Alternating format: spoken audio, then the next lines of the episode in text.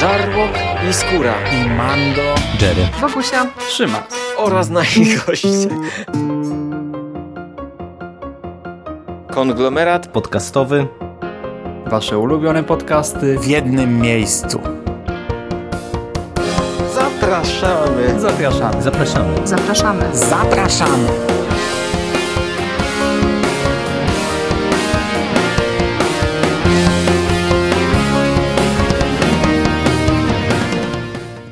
Witamy w Przekaście, czyli w przekozackim przeglądzie popkultury z przekazem. To jest w naszym regularnym cyklu luźnych rozmów twórców i przyjaciół konglomeratu. Rozmów na ogół o tym, co aktualnie dzieje się w popkulturze, ale też, jak wiecie, mamy odcinki tematyczne i dziś właśnie taki odcinek Wam zaserwujemy, a tym razem po tej stronie mikrofonu witają się z Wami Rafał Siciński, Dobry wieczór, cześć. Michał Rakowicz, Cześć. Hubert Spandowski Cześć. i Szymon Cieśliński, czyli ja. Witamy również. Jako, że zbliża się Halloween i jako, że co roku z okazji 31 października przygotowujemy dla Was coś specjalnego, jakąś jedną wyjątkową audycję, to spotykamy się dziś, by porozmawiać o serialach grozy. Oczywiście nie zamierzamy wyczerpać tematu, to jest wręcz niemożliwe, nawet jakbyśmy rozmawiali przez, nie wiem, 4-5 godzin, ale mamy nadzieję, że uda się poruszyć kilka ciekawych tematów. Nim jednak przejdziemy do e, konkretów, to pozwolę sobie na e, kilka anegdot i mały foreshadowing. Po pierwsze, nagrywamy w Dzień Edukacji Narodowej, bo w końcu przekaz to podcast z przekazem. Po drugie, to odcinek na Halloween, więc wszyscy się przebraliśmy e, za chorych. Ja się przebrałem za owiniętego w bluzę i szalik naszprycowanego polopiryną Szymasa. Będziemy nawet pewnie dźwięki adekwatne wydawać. E, A ponadto jeszcze konkretnie przez ten przekaz jeszcze pół godziny temu moja lewa ręka, tak dokładnie rzecz ujmując przedramię, e, lekko krwawiło. A jak do tego doszło? Dokładnie przez ten przekaz właśnie. Jak właśnie ten odcinek zawinił, dowiecie się tego w trakcie nagrania. A teraz już przejdźmy Znaczy, ja do powiem, że zepsułeś w ogóle, zepsułeś trochę, bo powinniśmy to powiedział- udawać, że jest Halloween. No właśnie, ja bym udawał, Powinniśmy mówić, siedzimy przy stole i tutaj, e, wiesz, pajęczyny, pająki, my pijemy krew i tak dalej. To ja powiem, że bardzo się, już tak na wstępie w takim razie, skoro robimy sobie wstęp, bardzo się cieszę, że udało się nam spotkać, bo to jest kurczę dla mnie najfajniejsza rzecz e, w tym podcastingu chyba, te nasze halloweenowe au- audycje. Mamy taką historię, że, że, że, to jest chyba najfajniejsza seria, która zahaczała o wszystkie chyba możliwe nasze projekty, po, po, pomijając te powiedzmy e, jakieś mniejsze rzeczy. No bo przecież e, Halloweenowy podcast był pierwszy czteroosobowy. Kiedyś były na audycji skóry, kiedyś na Radiu SK, w kombinacie, w nawiedzonym podcaście. Przecież ro, zeszłoroczny Halloweenowy, nasza dyskusja w tym gronie siedzieliśmy, e, to był taki prekursor przekastu tak naprawdę, nie? No, sumie. Od, od tego się w sumie zaczęło. Nagraliśmy to, spodobało nam się i wymyśliliśmy przekaz, nie? Nagrywaliśmy to, kurczę, wtedy dokładnie niemalże w Halloween, e, gdzie ja wróciłem ze szpitala, gdzie kilka godzin wcześniej moja żona urodziła syna i, i usiedliśmy sobie do nagrania i, i gadaliśmy o filmach, o horrorach. No, e, dzisiaj rozmawiamy o serialach, dlatego, że już niemalże każdy temat wyczerpaliśmy. Mówiliśmy o naszych ulubionych scenach z horrorów, z książek, z filmów, polecaliśmy filmy, e, rozkładaliśmy to na gatunki.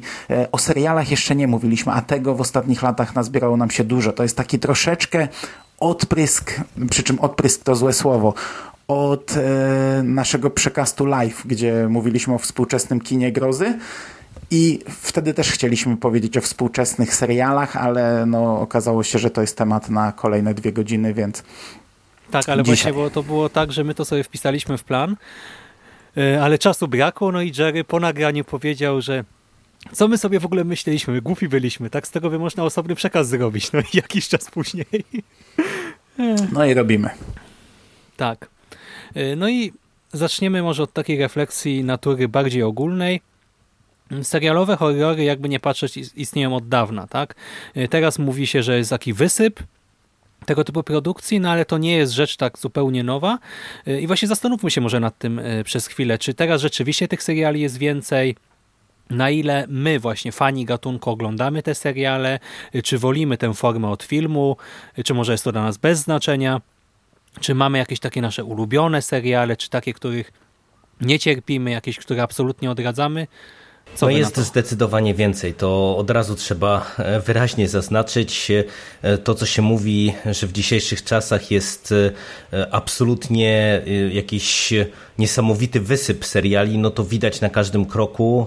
Tam ja kiedyś słyszałem statystyki, ile to samych pilotów, ile setek samych pilotów w każdym sezonie w tej chwili powstaje mm, i tych seriali jest naprawdę zatrzęsienie i to zdecydowanie widać. Jak się cofniemy te parę lat wstecz, nie wiem, jeszcze nawet z 10 lat e, wstecz, e, to jeżeli mhm. chodzi o horror, e, to tak naprawdę myślę, że byśmy byli się w stanie poza takimi żelaznymi klasykami pokroju, nie wiem, Strefy Mroku, opowieści skrypty, Outer Limits, czyli wiecie, takimi serialami, które zaczynały, były prekursorami w ogóle tej telewizyjnej grozy i które gdzieś tam później powracały, na przykład, nie wiem, w latach 80. czy 90 to tak po prawdzie e, tych seriali było jak na lekarstwo. E, I przez bardzo długi okres czasu wydaje mi się, że wielu e, i fanów grozy, i samych twórców nie do końca wierzyło w taką formę. No bo umówmy się, że jak się spojrzy na serial jako, jako medium, no to wydaje mi się, że tam na pierwszy rzut oka to jest w tym coś takiego, że poza antologiami, które rządzą się swoimi prawami e, i które e, z kolei wręcz jakby ze względu na tą swoją epizodyczność e, można powiedzieć, że są naturalnym takim medium dla serialu, no to z drugiej strony taki klasyczny, klasycznie rozumiany serial wydaje się być dziwnym rozwiązaniem, no bo powstaje naturalny problem, o którym pewnie jeszcze sobie tutaj będziemy wielokrotnie rozmawiać, jak utrzymać e, napięcie, jak e, podtrzymać e, grozę w takiej produkcji, no bo jednak wiecie, inaczej się ogląda film, który ma 90 minut, czy nawet te 120 minut, gdzie jesteśmy w stanie tego widza doprowadzić, czy, czy my jako widzowie możemy możemy być doprowadzeni przez twórców na krawędź fotela e, w relatywnie łatwy sposób, no ale jak e, utrzymać właśnie e, widzów w zainteresowaniu, napięciu, przerażeniu przez, nie wiem, 12 godzin na przykład i to jeszcze serwowanych tydzień po tygodniu. No więc przez lata to był o jakiś określony problem, natomiast to, co się przez te ostatnie lata w ogóle w telewizji wydarzyło, rozwój wszystkich tych platform internetowych, które po prostu odpowiadają za obecną hossę serialową, serialową, no to pokazało, że jednak e, horror w telewizji można robić i to można robić horror na wysokim poziomie. Przede wszystkim taka rewolucja w telewizji ponad dekadę temu nastąpiła. Przed Abrams zrobił Zagubionych. E, do tamtego czasu tak naprawdę seriale poza może platformą HBO e, to były generalnie odcinkowe, procedurale. W telewizji królowały e, seriale medyczne, seriale o policjantach. Nie było specjalnie miejsca na kino gatunkowe czy znaczy seriale gatunkowe właściwie, tak?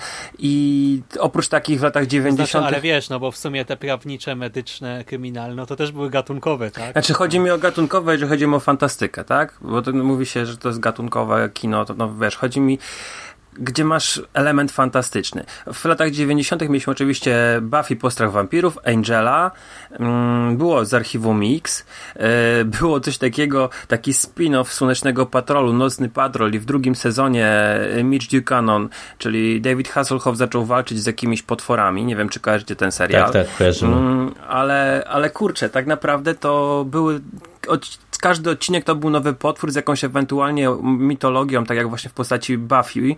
Mm, natomiast nie było specjalnie miejsca na jakąś większą psychologię, nie było miejsca na jakieś takie yy, zabiegi mm, formalne w serialu, nie było czegoś takiego jak retrospekcje, nie było zabawy w jakąś ciągłość opowieści, a w momencie, kiedy, no powiem tak, przyszedł Abrams zaczął robić te swoje zagubionych, poszedł Prison Break, poszły seriale takie jak 24, gdzie yy, sezon to była historia cała, yy, gdzie te postaci na przestrzeni odcinków rozbudowywały swoją, swoją, swoją, yy, swój charakter i ludzie zaczęli oczekiwać od seriali czegoś innego. I tutaj było miejsce właśnie na, na te produkcje horrorowe też, które y, pozwalają no, pokazać historię, pokazają, po, pokaza, pozwalają pokazać postaci w takich y, historia. Ale to i tak jeszcze była długa droga. No tak, tak, bo oczywiście. Ja się ale... zgadzam, że wiesz, XX wiek to było, to można na palcach jednej ręki chyba policzyć, ile powstało horrorów. I to w zasadzie sama antologia, nie? No bo czy to jakieś właśnie odpryski Tak. strefy mroku, I to, co opowieści, powiedział też skrypty. Jerry się złączyło, że wysyp platform streamingowych, że jest miejsce Ostatnie teraz... lata tak naprawdę, Tak, no. że, że ramówka nie, tych, tych dużych stacji nie jest ograniczeniem, że jest Netflix, że jest Hulu, że jest Amazon, że naprawdę jest gdzie puszczać ja właśnie nie wiem, to jedno, to, je, to jest jedno, że, że, że nawet nie tylko platformy, tylko na, no, pierdylion seriali powstaje, więc to jest jedno, że oczywiście wszystkie, wszystkich gatunków jest więcej. E, No może science fiction nie powstaje więcej seriali, ale druga rzecz to też popularność horroru, myślę, e, jakoś otworzyła tę furtkę na, na serial, no bo XX wiek nie było prawie nic. E, czy to te właśnie Buffy i Angel, to co mówisz, czy jakieś tam, wiesz, dla, dla młodszego odbiorcy, jakieś tam, czy boisz się ciemności, tego typu seriale. I dosłownie no, kilka antologii, ale gdy Abrams otworzył e, Abrams i, i serial 24 godziny i ogólnie gdy, gdy, gdy rozpoczął się ten boom serialowy w XXI wieku, to wcale jeszcze wtedy horrory nie powstawały. No przecież myśmy w tamtych czasach w internecie w zasadzie z Sikiem e, żyli, nie? Na, na, na forum internetowym dyskutowaliśmy o wszystkim, o czym się dało i tych horrorów, no to ile? Ze dwa może były? Dokładnie, ale też Wyspa Harpera była, był, był, był ten, ten, ten polski serial i, i to w zasadzie wszystko, co. No i Ale Wyspa Harpera horroru. to też przecież 2009 Tak, chyba tak, Tak, gdzieś ale zwróćcie, jakoś- zwróć, może też połączmy yy, kondycję horroru jako takiego z tym wysypem seriali, bo umówmy się, yy, początek XXI wieku to było w horrorze takim mainstreamowym, amerykańskim, to były remake'i. Yy, Lata 90. królowały sequele yy, i to były sequele na kolejne części tych wielkich serii. No ale wiesz, Zdarzały się perełki. ale nikt nie wpadł na pomysł, żeby zrobić wtedy, przynajmniej w Ameryce, serial Ring, czy serial em, I Łon. no na przykład tych, Chociaż to tych, tych, tych remake'ów wtedy było pierdylion, nie? Tak, No fakt. ale... Znaczy, akurat Ring był serial, tylko, tylko chyba tam japoński czy koreański. Koreański. Mhm.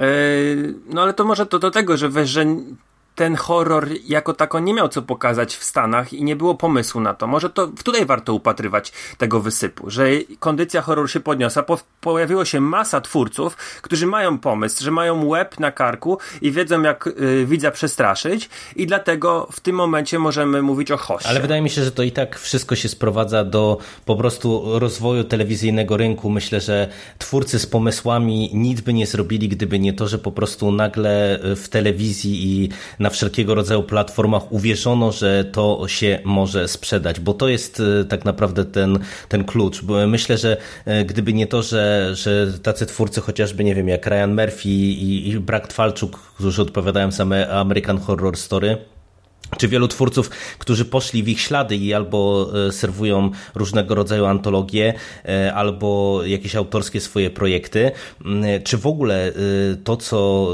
wspomina, czy będziemy wspominać, bo nie, nie wspominaliśmy jeszcze o tym, ale chociażby właśnie ten wysyp wszelkiego rodzaju ekranizacji filmów, czy przeniesienia na ekran historii, które znamy już z filmów, no to słyszycie, o czym przed chwilą rozmawialiśmy, że w latach 90.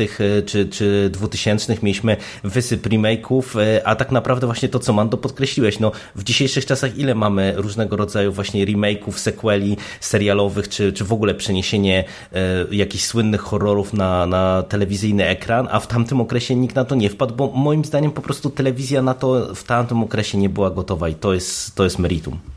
Okej. Czyli gdzieś tam sobie już udało nam się nakreślić ramy. ale to w ten, sumie- ten w- kontekst. Ale W sumie jak, jak, jak mówimy o e, serialach, to w sumie ciekawe, że już padła e, Wyspa Harpera, e, bo ja się też dziwiłem, że to jest w ogóle 2009 rok, bo wydawało mi się, że ja ten serial oglądałem wcześniej, na, na studiach, a, a nie, a to już musiało być kilka lat później i to jest w sumie bardzo ciekawa produkcja, bo ja nie wiem jak wy, ale ja ją po dziś dzień wspominam i mam w głowie ją zapisaną jako po prostu świetny serial i mimo, że tam było trochę różnych głupotek, to pamiętam, że bawiłem się na nim jak e, prosie przysłowiowe. E, I e, to jest e, nie dość, że ciekawy, ciekawy serial z perspektywy tego, o czym mówimy, że w tamtym okresie w ogóle horrorów w telewizji było mało, no to przecież Wyspa Harpera jest w zasadzie takim pionierem slasherów w telewizji. Co wiecie, w dzisiejszych już warunkach, no to nie jest to może tak bardzo zaskakujące, ale przecież przez, myślę, lata to nikomu by nie przyszło do głowy, że slasher jako forma, może się sprawdzić na telewizyjnym ekranie, no bo jednak e, nawet w kontekście e, gatunku, jakim jest horror, no slasher jest specyficzną konwencją e, i myślę, że to, co w serialowym krzyku na przykład pada w którymś momencie w jednym z pierwszych odcinków z ekranu, czy można w ogóle zrobić serialowy slasher, no to wielu odpowiadało sobie, że nie, a jednak te ostatnie lata, a Wyspa Harpera była pionierem w tym względzie, pokazały, że jeżeli ma się dobry pomysł, to jak najbardziej można i to może też działać. Mm, ale właśnie to jest e, bardzo ciekawe, że zestawiłeś od razu Krzyk i Wyspę Harpera, bo gdy MTV zapowiedziało Scream, no przecież my nawet w prywatnych rozmowach się zastanawialiśmy, ale czy, czy to wypali, czy w ogóle da się zrobić ten slasher, a wszyscy my wtedy, bo my wszyscy chyba tutaj, nie, w ekipie widzieliśmy Wyspę Harpera. Tak, tak? Czy się ja mylę? widziałem. Mhm. No właśnie, a my się wtedy zastanawialiśmy, czy to jest możliwe, zrobić slasher w serialu, a wszyscy już widzieliśmy jeden taki slasher, a jakoś, nie wiem, mnie wtedy to w ogóle nie przyszło do głowy, wy też jakoś y, tego nie rzuciliście, przynajmniej w tych rozmowach ze mną.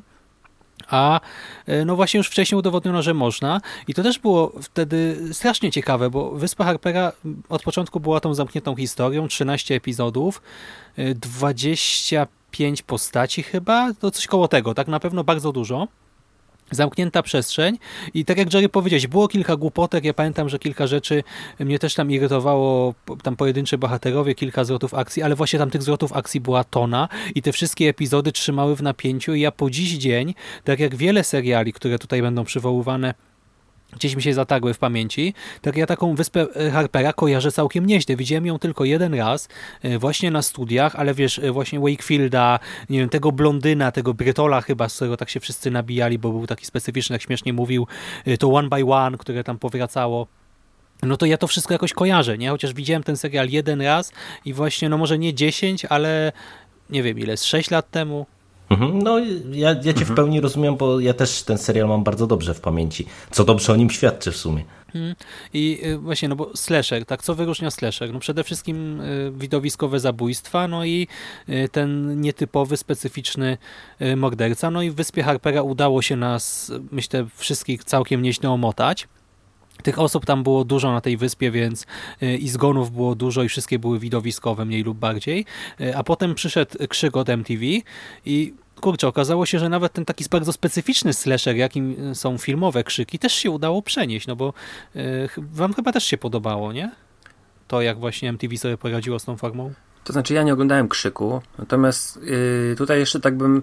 Jeszcze, ja mam trochę zarzutów do Harper's Island. Ja bym tutaj takiej laurki temu serialowi nie wystawiał.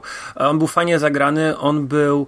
Yy, trzymał w napięciu rzeczywiście, ale yy, ilość głupot, to, to wiesz, jak oglądasz slasher, który trwa półtorej godziny, max godzina 45, dwie, to tego stężenia głupot nie ma aż tyle. Natomiast ja takie mam wspomnienia z Harper's Island. Oglądałem to premierowo, bo to leciało y, w 2009 zaczęło lecieć i, i mm, my żyliśmy tym serialem.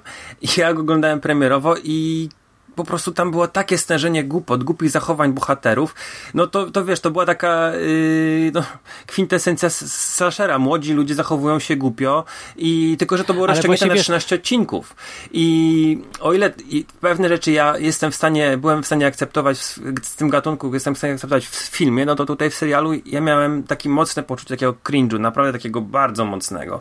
Yy, że wiesz, że byłem momentami zażenowany tym, co oglądam. Aczkolwiek to się udało, mimo wszystko wszystko. Mm. Znaczy, mnie to zazwyczaj przeszkadza, nie? Ale y, pomimo wszystko to nie, to nie były takie typowe głupie zachowanie, jak to właśnie w filmie, że ktoś zamiast uciekać, nie, to nagle robi coś y, od czapy, tylko po prostu, żeby wyjaśnić te wszystkie twisty, te zwroty akcji. Rzeczywiście scenariusz pchał bohaterów czasem y, w różne dziwaczne sytuacje i to bywało głupawe, ale i tak jak na właśnie tak pokręconą fabułę, to ja jestem w stanie temu serialowi bardzo dużo wybaczyć. Okej, okay. jeszcze taką mam ciekawostkę o, o, o Harper Silent. E, przygotowując się do, do odcinka sprawdziłem i wiecie, że tytuł każdego odcinka jest onomatopeją, która naśladuje dźwięk towarzyszący e, morderstwu dokonanemu w danym epizodzie. nie, to nie wiedziałem o tym. No, ja, ja też właśnie dowiedziałem. Trzeba zrobić rewatch. No, ale to jest, to jest właśnie, to w sumie to jest, to jest pomysł, żeby kiedyś to odświeżyć, bo może rzeczywiście te moje wspomnienia trochę przekłamują rzeczywistość. Yy, a poza tym tam gra Kate Cassidy, Zena z Arrowverse, więc może fajnie by było zobaczyć ją w no, roli gra też, gra też Bobby z Supernatural. Tak, Bobby Supernatural. Mhm. Ja wam powiem, że trochę mam jak Jerry, trochę mam jak e, Sik. Nie jestem w stanie ocenić tego serialu, bo właśnie to był prekursor i pamiętam, tak, tak, jak, tak jak Sik mówił, my żyliśmy tym, śledziliśmy każdy odcinek. W moich wspomnieniach to jest fajny serial, ale też od dawna chcę go powtórzyć, tylko kurczę, ja pamiętam, że on był za długi, że to się udało, to wyszedł fajny slasher, ale 13 odcinków na slasher to już była przesada. Pamiętam, że na początku to był taki naprawdę schemat, że pod koniec każdego odcinka ktoś ginie. E, potem tam faktycznie e, różne, różne inne zwroty akcji weszły, ale ja tego aż tak nie pamiętam, że, żeby oceniać. Pamiętam, że, że, że to było dla mnie e, coś, odkrywanie pierwszy raz slashera jako serial i tutaj mi się obiło uszy, że Szymas coś mówił, że nie przywoływaliśmy tego, no ja to w każdej dyskusji przywoływałem, jak wchodził Scream, musiałem chyba z tobą nie dyskutować, bo, bo z kim nie rozmawiałem wtedy o Scream, o krzyku, to, to mówiłem, że była już wyspa Harpera. Eee, znaczy, bo Szymas, ty, ty zapytałeś o krzyk. E, ja osobiście e, bardzo dobrze wspominam ten serial i cały czas e, żałuję, że MTV nie pociągnęło tego tematu, bo no, w sumie w którymś momencie ten serial zdechł, były pomysły różnorakie na jego reanimację. Tak naprawdę no już w tej chwili to już jest chyba... Nie no, on wróci. No wróci, no ja wiem, on... że wróci. Nie no, on no, wrócić. ma wrócić, ale to już jest... Ale wiesz... ci powiem, oni, oni zagrali, zagrali ciekawie, bo oni skasowali to, wszyscy byli wkurzeni, a potem zrobili tak długą przerwę, że już nikt o tym nie pamięta i teraz ja na przykład to wkurzenie mi trochę przeszło. Ja bardzo czekam na trzeci sezon, e, a, a pamiętam jak ogłosili, że będzie e, w ogóle, wiesz mm, to wszystko idzie w cholerę i zaczynają od nowa historię, to, to byłem bardzo zły, a teraz bardzo czekam na, na, na, trzeci sezon.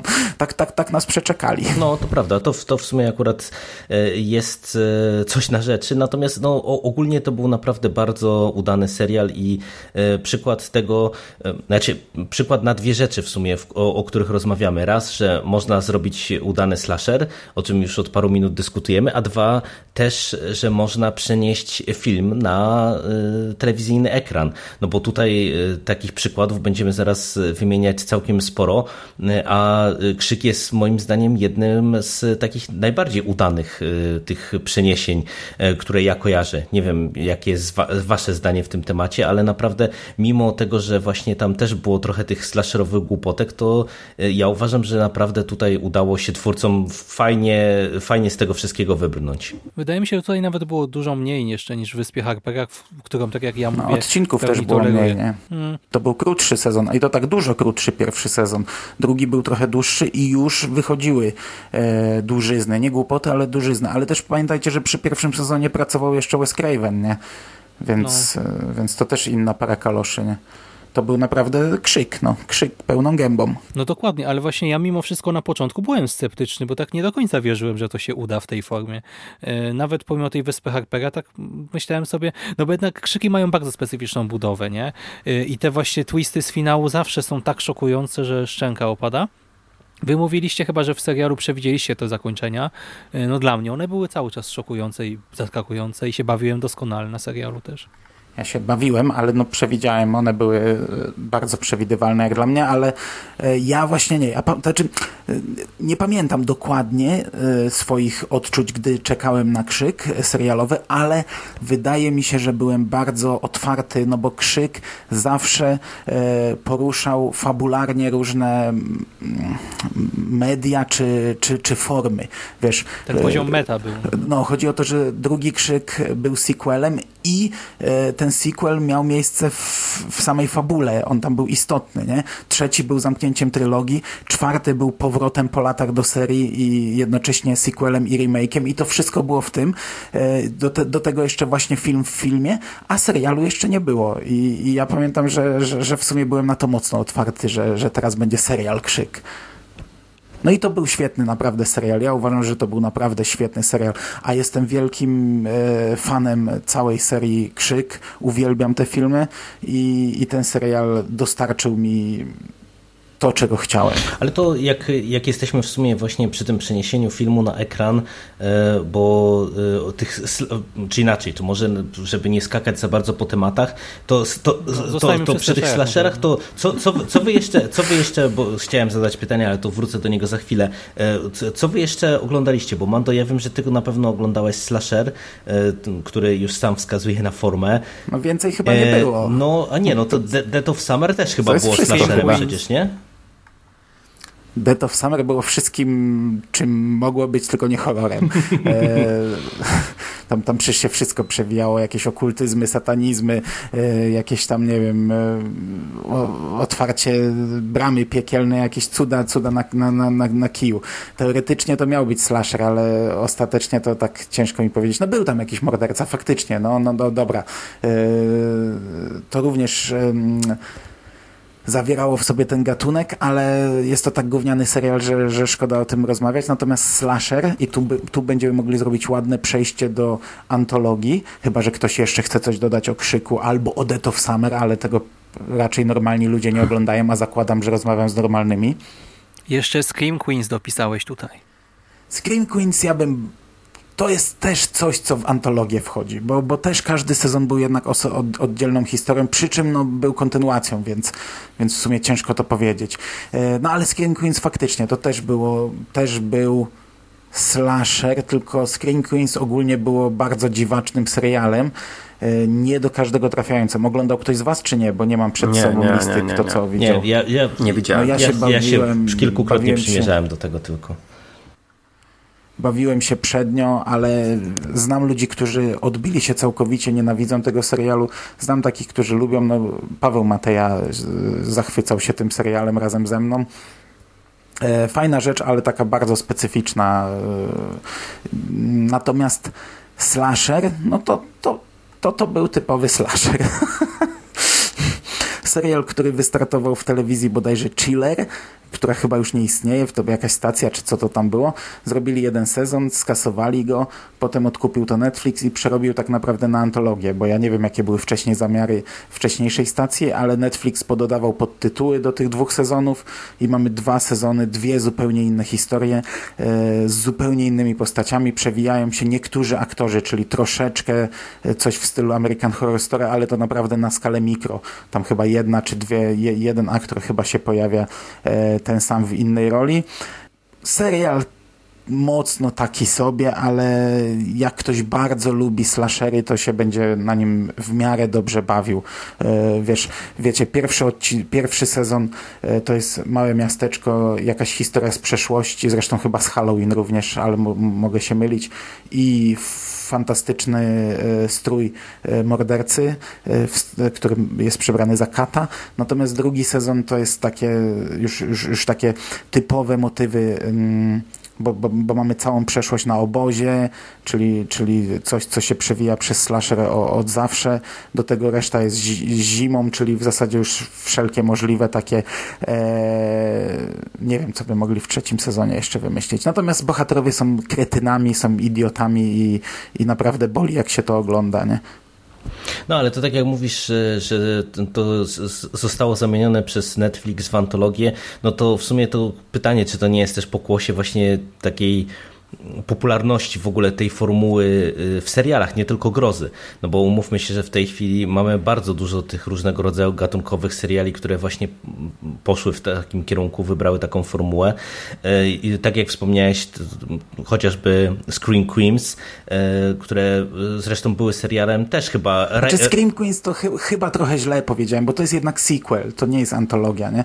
Każdy sezon inna historia, ale ci sami bohaterowie i, i, i ta przeszłość tam funkcjonuje. Mhm. Aha. Okay. Morderca z pierwszego sezonu jest, jest dalej w, wspominany w drugim tam i, i jakieś następstwa no, ale tego. Wiesz, ale to na przykład American Horror Story, które pewnie jest takim najpopularniejszym przykładem, e, który można by było wymienić, nagle się okazuje teraz na etapie tego ósmego sezonu, że też można powiedzieć jest e, serialem, który e, łączy wątki z poprzednich sezonów i na przykład ten najnowszy sezon, czyli Apokalipsa, to jest właśnie sezon, który łączy wątki z pierwszego i trzeciego sezonu, plus tam dopisuje jakieś dodatkowe rzeczy do historii, a tak naprawdę od dłuższego czasu się już mówiło, że tam niektóre te wątki z wcześniejszych sezonów, one mają wpływ na to, co się dzieje obecnie, więc to wiesz, to, to pewnie też jest trochę jakoś tam płynnie, natomiast Pytanie do Was od, od, razu na początek, jak jesteśmy przy antologiach, bo ja wspomniałem, że dla mnie antologia to jest w sumie taki najbardziej, taka najbardziej naturalna forma, jeżeli chodzi o serial i o horror. Wy lubicie horrorowe antologie? Ale jeszcze, no? Ale które antologie? No właśnie. właśnie. Należy wyróżnić jednak te starego typu i te nowego typu, nie? Te, w których każdy epizod jest osobną historią, czyli właśnie, nie wiem, czy boisz się ciemności, opowieści skrypty po tamtej stronie, e, strefa mroku, mistrzowie horroru, oblicza strachu i tam pewnie coś jeszcze. No i te nowe, gdzie po prostu każdy sezon jest zamkniętą historią. Wspomniałeś American Horror Story, też od Marfiego, znaczy to nie horror, ale American Crime Story, nie? Widać właśnie jak to się rozprzestrzenia fajnie. Y, z takich bardziej grozowych mamy Channel Zero, świeże, Castle Rock w sumie też chyba ma być czymś takim. Y, Into the Dark, o którym pewnie więcej za Ale Into opowiemy. the Dark to już jest znów y, stara A nie, rzeczywiście, to jest stary Każdy odcinek to osobna historia. Chociaż ja mam nadzieję, że te odcinki będą się łączyć, że gdzieś tam będą się przecinać ze sobą, na przykład jakimiś bohaterami w tle albo coś. Czyli to, co przed chwilą mówi, mówiliśmy o połączeniu antologii. Ale no właśnie, wam pasują oba typy, te, gdzie każdy epizod jest y, autonomiczny i tam, gdzie każdy sezon jest autonomiczny? Czy macie jakieś upodobania? Czy... Ja właściwie nie oglądam tych antologii nowego typu. American Horror Story e, obejrzałem na pierwszym sezonie, właściwie zatrzymałem. Obejrzałem kilka epizodów e, w telewizji. Znaczy kolejno oglądałem, to nie tak, że sobie wyrywkowo traktowałem ten serial i mi nie podszedł. I powiem tak, dalej nigdy nie, nie zagłębiłem się. To jest moja wielka bolączka, bo Jerry wielokrotnie mnie yy, pozytywnie nastrajał do tego serialu, ale nigdy po niego nie sięgnąłem. Może też kwestia tego, że jak nie mam za bardzo dostępu do legalnej wersji tego. E, innych tych nowych, nowego typu to tylko Channel Zero, pierwszy sezon. Bardzo mi się podobał. Uważam, że to, to jest fajna rzecz i czekam, jak tylko będę miał możliwość zapoznania się z kolejnymi, e, to, to po prostu rzucam się na to, bo pierwsza, e, pierwszy sezon, pierwsza historia, która tam przedstawiona, bardzo mi się spodobała, chociaż mm, no, nie jest to najwyższy serial najwyższej półki. No, tam można sporo e, zarzucić aktorom mm -hmm. I, i, i, widać tam niski no, budżet. budżet nie był tak. za duży, no właśnie. Ale sama historia była świetna. To, był, e, to było coś, co generalnie mnie złapało. Po pierwsze Urban Legend takie i, i jednocześnie mm, i ja jestem w ogóle fanem takich podróży, retro podróży do czasów młodości i z tych seriali, które oglądałem, które często były no po prostu pisane przez ludzi, że znaczy wydawało się, że były pisane przez ludzi na kwasie. I, i to, to, to, to trafiło w moje serduszko bardzo dobrze i zachwycałem się tym, byłem bardzo e, tym, tym pomysłem bardzo. Zębuszek. Wiesz co, Szymas, a wracając do twojego pytania, ja na przykład... Um ja lubię oba, oba rodzaje antologii. To znaczy, z tymi starymi jest ten plus, przynajmniej kiedyś był, jak się oglądało w telewizji, trzeba było oglądać o konkretnej godzinie, w konkretny dzień, że, że można sobie było odpuścić jeden odcinek, dwa, pięć i, i siadać wyrywkowo e, do, do tych starych e, seriali starego typu. E, ja lubię, lubię tego typu opowieści zamknięte w jednym odcinku, to jest fajna rzecz, ale wiesz, w dzisiejszych czasach e, seriale łyka się całymi sezonami i, i, i ta nowa formuła też jest fajna, że w zasadzie, wiesz, ja mam e, podobnie jak Sick, chociaż trochę inaczej, bo ja cały czas chcę wrócić do tego American Horror Story e, i się zastanawiałem nawet rok temu, czy nie, czy nie zacząć od siódmego sezonu na bieżąco, że, że, że żeby olać wcześniejsze. No z tego, co, co, co Jerry mówił, byłby to bardzo głupi pomysł, bo nie, nie, nie, nie był to najlepszy sezon, ale na przykład Channel Zero Michał Ziaja nie oglądał, a trzeci sezon obejrzał, bo grał w nim Rutger Hauer i tylko dla niego obejrzał trzeci sezon i spoko. Mówi, że, mówił, że bardzo fajnie, że bardzo mu się podobało i, i, i bardzo lubi to w antologiach właśnie, że może sobie sięgnąć po, po jakiś konkretny sezon. Ja American Horror Story widziałem teoretycznie dwa sezony, praktycznie żadnego, bo żadnego z tych dwóch sezonów, sezonów nie skończyłem, chociaż dojechałem do, do samego finału. Nie obejrzałem finału pierwszego, Zacząłem oglądać drugi sezon, nie obejrzałem finału drugiego i już później sobie olałem to całkowicie. Chcę do tego wrócić, ciągle chcę, chociaż właśnie ja słyszę same złe opinie już po drugim sezonie, z, sezonu na sezon, że, że, że jest to kiepskie, że jest to słabe. To ma jeszcze 13 odcinków, więc to nie jest tak jak Channel Zero, które ma 6 odcinków nie, na sezon. E, no nie wiem, nie wiem.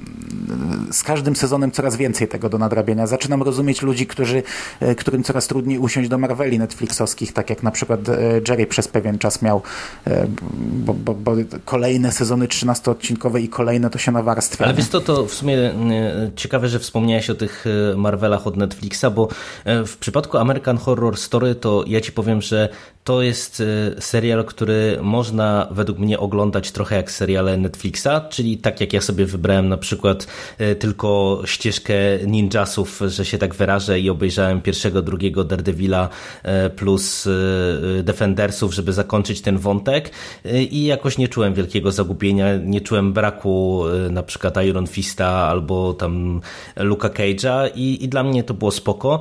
Tak ja na przykład uważam, że tak jak ja lubię obydwie formuły, to American Horror Story jest na tyle specyficznym serialem i te sezony tak bardzo mocno różnią się od siebie, że wydaje mi się, że nie znajdzie się dwóch osób, którym by się wszystkie te sezony podobały.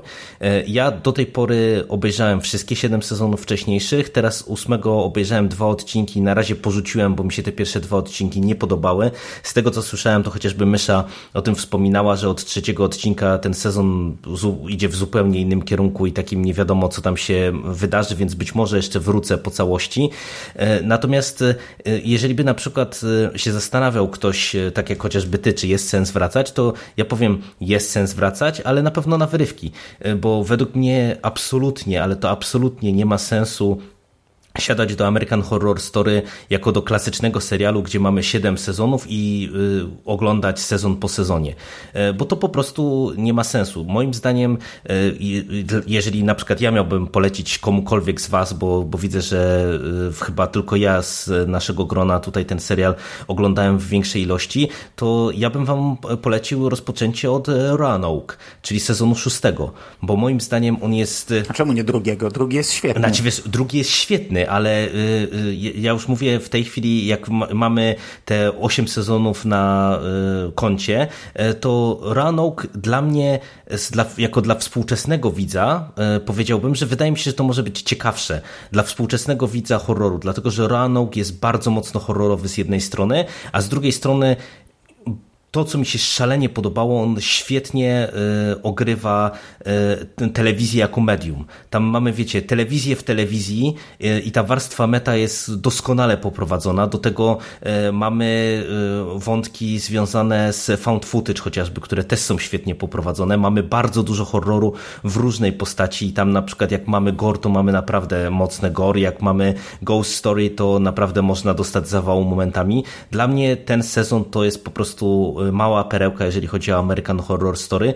Drugi sezon jest świetny, tylko że drugi sezon to jest jeszcze takie American Horror Story z tego pierwszego okresu, bo ja w ogóle na przykład e, o, o, trochę jak wspominam pierwszy i drugi sezon, to e, stwierdzam, że e, i, i pierwszy i drugi sezon to są produkcje, które z jednej strony są oczywiście horrorami, ale tam mamy bardzo dużo wątków obyczajowych różnego rodzaju, czy w przypadku tego drugiego sezonu może nawet powiedziałbym społeczno-obyczajowych które później w tych kolejnych sezonach oczywiście też są eksplorowane, ale tam tych, tych, tej obyczajowości ja widziałem bardzo dużo. Mi się to podobało i na przykład Asylum e, to jest w ogóle taki miks wszystkiego ze wszystkim, więc to dla fanów grozy to, to na pewno też jest ciekawa rzecz, e, ale e, niemniej ja jakbym miał polecać komuś, kto w ogóle się z tym serialem nie zapoznał, to polecałbym rozpoczęcie od Roanoke, a później dopiero sięgnięcie po Asylum, bo właśnie przez to, że ten sezon łączy wszystko ze wszystkim. Przecież my tam mamy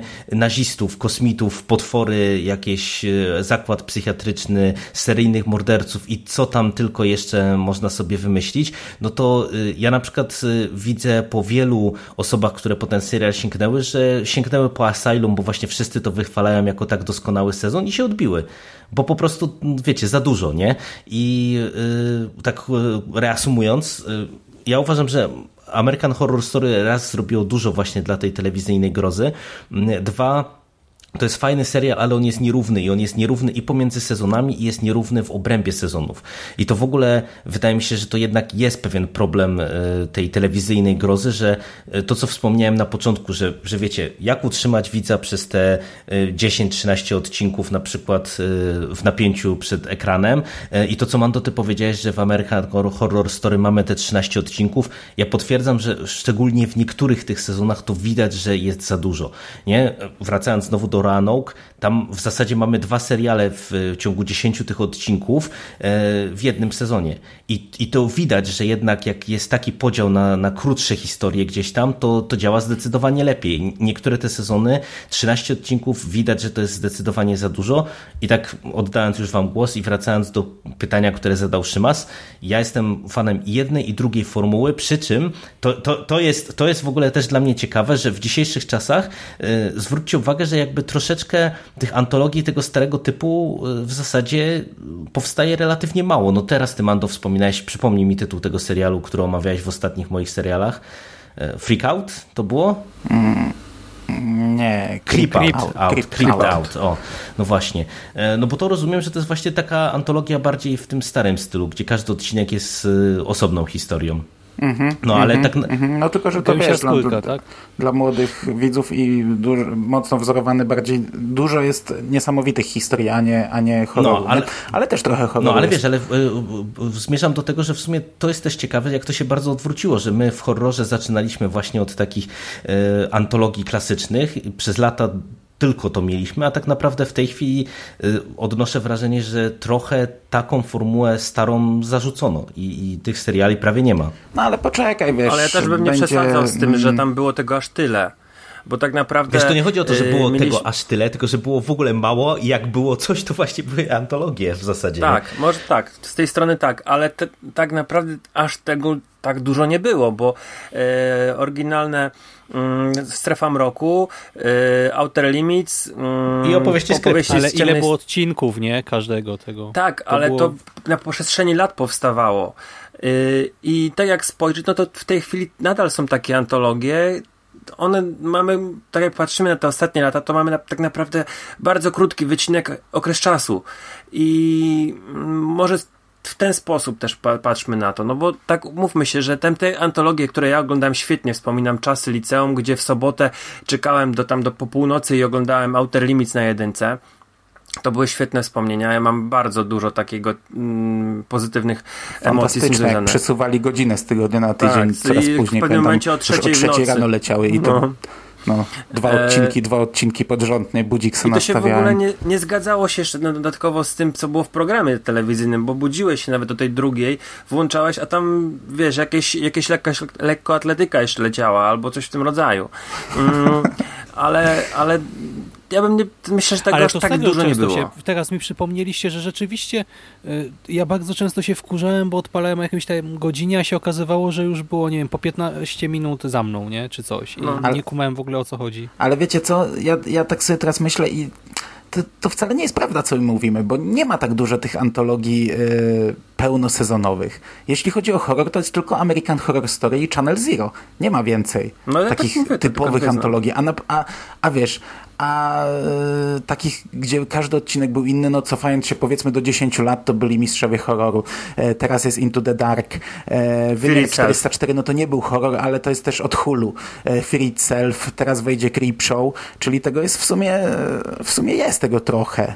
E, a, a, tych, a tych pełnosezonowych wcale tak aż dużo w zasadzie nie ma. Po prostu American Horror Story tak zdominowało, że No, przecież faktycznie, faktycznie, no. pewnie- No i jeszcze to Castle Rock zapowiadane, tak? Co Szymas na początku kurczę, powiedział, że to może być ja, taki. Wiesz co, ja to sobie wy, wykasowałem nawet z listy, bo kurczę, dla, wydaje mi się, że to nie jest horror nawet. No nie obejrzałem tego do końca, ale ja bym tego chyba nawet nie wciskał w, w horrory. Em, No, y, też czasami, wiesz, y, twórcy z góry mówią ostatnimi czasy, że, że będą planować antologię, a na przykład na pierwszym sezonie się kończy. Natomiast ja bym chciał jeszcze dwa zdania o Channel Zero, bo, bo, bo, bo Sik tutaj powiedział swoje, ale jeszcze ja wam mówiłem, dlaczego ja się w ogóle odbiłem od American Horror Story, czy nie chwaliłem się swoim kretynizmem? Nie, Nie, nie, nie. Bo to, to się zaczęło ile? 7-8 lat temu i ja wtedy jeszcze oglądałem w taki sposób, że jeździłem do Chełmna i z siostrą oglądałem i wiesz, czasami co tydzień, czasami co dwa tygodnie, czasami co miesiąc, nie? I miałem to na pendrive'ie, no bo y, to pirackie, a to są długie tytuły i na ekranie w telewizorze nie mieścił się cały tytuł, ja nie widziałem, który odcinek jest który, nie? I pamiętam, przyjechałem chyba po, po, po, po dwóch tygodniach czy trzech, włączyłem i tak oglądam i mówię, kurde, to jest takie jak, jak tam trzy odcinki temu, nie? Co oni robią. Myślałem, że jak, jakaś pętla powstała, że, że, że wiesz, że te same wydarzenia jeszcze raz są i poważnie do końca obejrzeliśmy. Pojawiły się napisy, a ja mówię, kuźwa, toś tu nie było ani jednej sceny innej, nie? Obejrzeliśmy drugi raz ten sam odcinek i już wtedy się znudziłem. Mówię, ja pieprzę, nie, nie chce mi się, ale y, to nie jest jeszcze puenta, bo potem mówię, to zaczynamy drugi sezon, nie?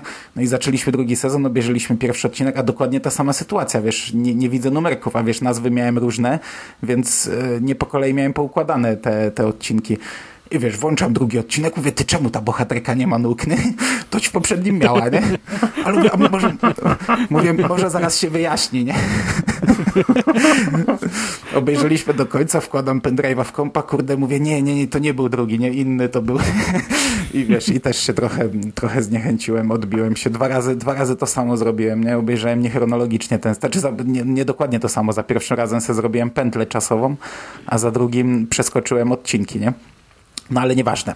E, dobra, bo długo mówiłem, ale jeszcze bym chciał dwa zdania o Channel Zero. E, Bo ja się zgadzam w zasadzie z wszystkim, co powiedział Sik, tylko że ja mam trochę e, bardziej rozległą wiedzę na ten temat, bo widziałem jeszcze drugi sezon i kończę trzeci. Nie skończyłem go jeszcze, bo nie chciałem tu za dużo mówić o tym. Chcę teraz w ostatnich moich serialach e, to zrecenzować. I to jest naprawdę cholernie fajna antologia, przy czym tak jak mówisz, ona ma sporo wad, bo i aktorstwo, i moim zdaniem e, ten serial ma trochę problemy z tempem. Bo pamiętam pierwszy sezon, ja miałem taki moment, że nawet chciałem przestać go oglądać, ale zawsze, gdy takie myśli mi przechodziły, to, to, to jakoś tam potrafili coś nagle trzasnąć na ekranie.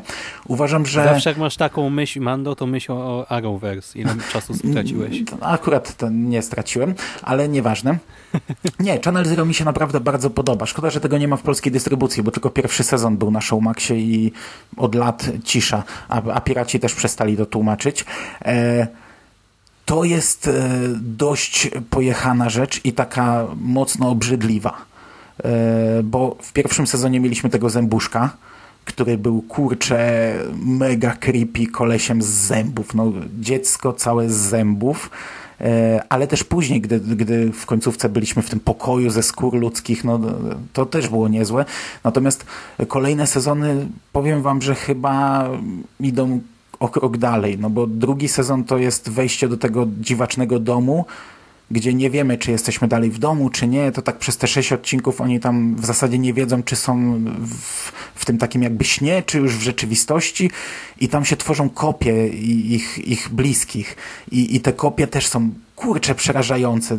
To, to ciężko określić, co w tym jest przerażającego, bo to wiesz, na przykład jej tej głównej bohaterce pojawia się zmarły ojciec i on z nią chce żyć, on chce ją przytulać, on za nią chodzi i, i są takie momenty, że jak ona zaczyna mu uciekać i on się na nią wkurza i zaczyna iść szybciej, to, to normalnie robisz po gaciach, nie? E, Ale to też jest właśnie tak pokazywane, nie od strony audio. Raczej ja nie skończyłem tego drugiego sezonu, bo miałem go omawiać e, z Pawłem Mateją w Necro, ale właśnie Paweł czekał na show Maxa i chyba się nie doczeka. No nie doczeka. E, chyba. Ale rzeczywiście to jest tak jakoś kręcone, że ta, taka, taka scena się zaczy- zaczyna, jeszcze nic się niby strasznego nie dzieje, a ty już czujesz napięcie, nie? Więc, No, jest, dla mnie drugi sezon jest chyba, chyba najlepszy na razie. Ja przez te sześć odcinków przepłynąłem. W drugim nie miałem w ogóle momentu, żeby, żeby się jakoś nudzić. I, I były takie momenty, że naprawdę byłem przerażony na drugim sezonie. E, Chociaż to jest bardzo prosta historia. Natomiast trzeci sezon jest mega obrzydliwy, bo to jest o, o takim miasteczku, gdzie kiedyś żyła rodzina rzeźników. Oni w zasadzie rządzili jakby tym miasteczkiem. Wszystko było uzależnione od tej fabryki mięsa. I oni zniknęli gdzieś tam. Jest jakaś miejska legenda, że ich dom spłonął, jest jakieś tam legendy, że oni jedli ludzi, a oni tak naprawdę żyją w jakimś takim niby drugim wymiarze. Jeszcze tego nie skończyłem, więc nie wiem dokładnie o co chodzi, ale Michał Ziaja pisał na blogu, żeby nie jeść przy tym. No ja kilka razy jadłem akurat sobie coś i powiem wam, że o, raz, raz w robocie piłem barszczyk czerwony, akurat jak, jak bohater zlizywał krew z kafelków z podłogi i, i naprawdę miałem, miałem cofkę lekką, nie?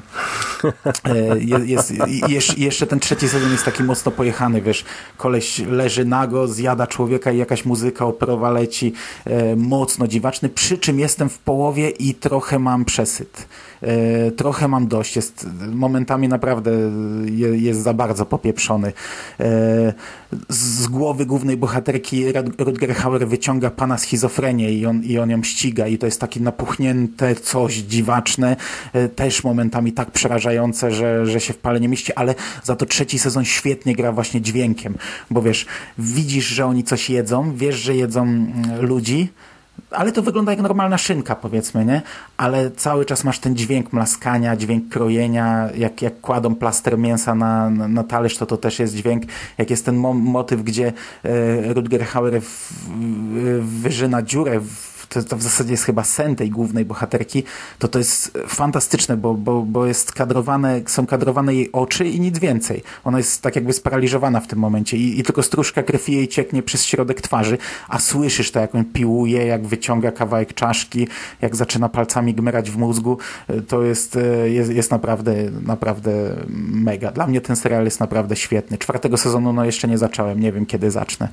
W ogóle jak to szybko przeleciało. Pamiętam, Szymas niedawno zaczynał o tym mówić i, i przecież wtedy e, sci-fi wykupiło chyba cztery czy pięć sezonów od razu i my się w głowę No właśnie oni z nie? góry cztery zapowiedzieli, No. tak mi się Aha, wydaje. Zaraz to po tym pierwszym A to już się kończy. W ogóle sci-fi kurczę popłynęło z serialami, wam powiem. Jestem, jestem zachwycony tą stacją ostatnimi Ale czasy. Mando czwartego sezonu jeszcze nie ma chyba, bo dopiero Nie, już leci, za... leci. Nie, już leci od jakiegoś czasu. Ale to 26, bo, chyba że to ostatni epizod będzie 26, bo nawet na trailerku było, że, że wszystkie epizody 26 to może. No dobra, z perspektywy słuchaczy już jest, już jest na pewno. Nie no, no, on już się nawet chyba skończył. A nie, kuźwa, przesunął się. Miałem go cały czas w kalendarzu i zniknął. Rzeczywiście, to masz rację. Byłem przekonany, że przed Halloween, bo no, jak trailer no, no, no masz rację, ale miałem go w kalendarzu. No, miałem normalnie rozpiskę bieżącą, a, a, już go nie ma. No to świetnie, to nie mam, nie mam pleców na razie, dobra. Dobra, to ja tylko szybko powiem, że dla mnie też obie te formy są wspaniałe. Właśnie przez to, że nie trzeba się martwić tym, iż coś potem ma 3, 4, 5, 9, 12 sezonów. E, Tylko, że właśnie te antologie e, z, z autonomicznymi odcinkami, no to w ogóle można oglądać sobie na wyrywki, można sobie znaleźć jakieś listy najlepszych odcinków czy coś. E, A co do właśnie tych sezonowych, no to też można sobie wybrać jeden sezon, drugi odrzucić. Przy czym ja mówię teoretycznie, bo ja nie jestem normalny. Więc ja i tak mam ten problem, że ja bym chciał to nadrobić w całości, dlatego mam też duże plecy we wszystkich tych tytułach. I tutaj moje dodatkowe pytanie do Was. E, A czy korci Was czasem, żeby wrócić do tych starych antologii, właśnie żeby sobie odświeżyć całe opowieści, skrypty, czy e, całą strefę mroku, czy czy boisz się ciemności, czy jeszcze coś innego? Tak, ale ja już od dawna nie, już się pogodziłem z tym, że nigdy nie wrócę do seriali starych. Nie mam na to czasu. Korci mnie, żeby wrócić do wielu rzeczy, do bardzo wielu i jeszcze raz je obejrzeć. Wiesz, opowieść skrypty całych nawet nie widziałem chyba. Na pewno nie widziałem wszystkich odcinków, chociaż mam wszystkie siedem sezonów na DVD w domu. Eee,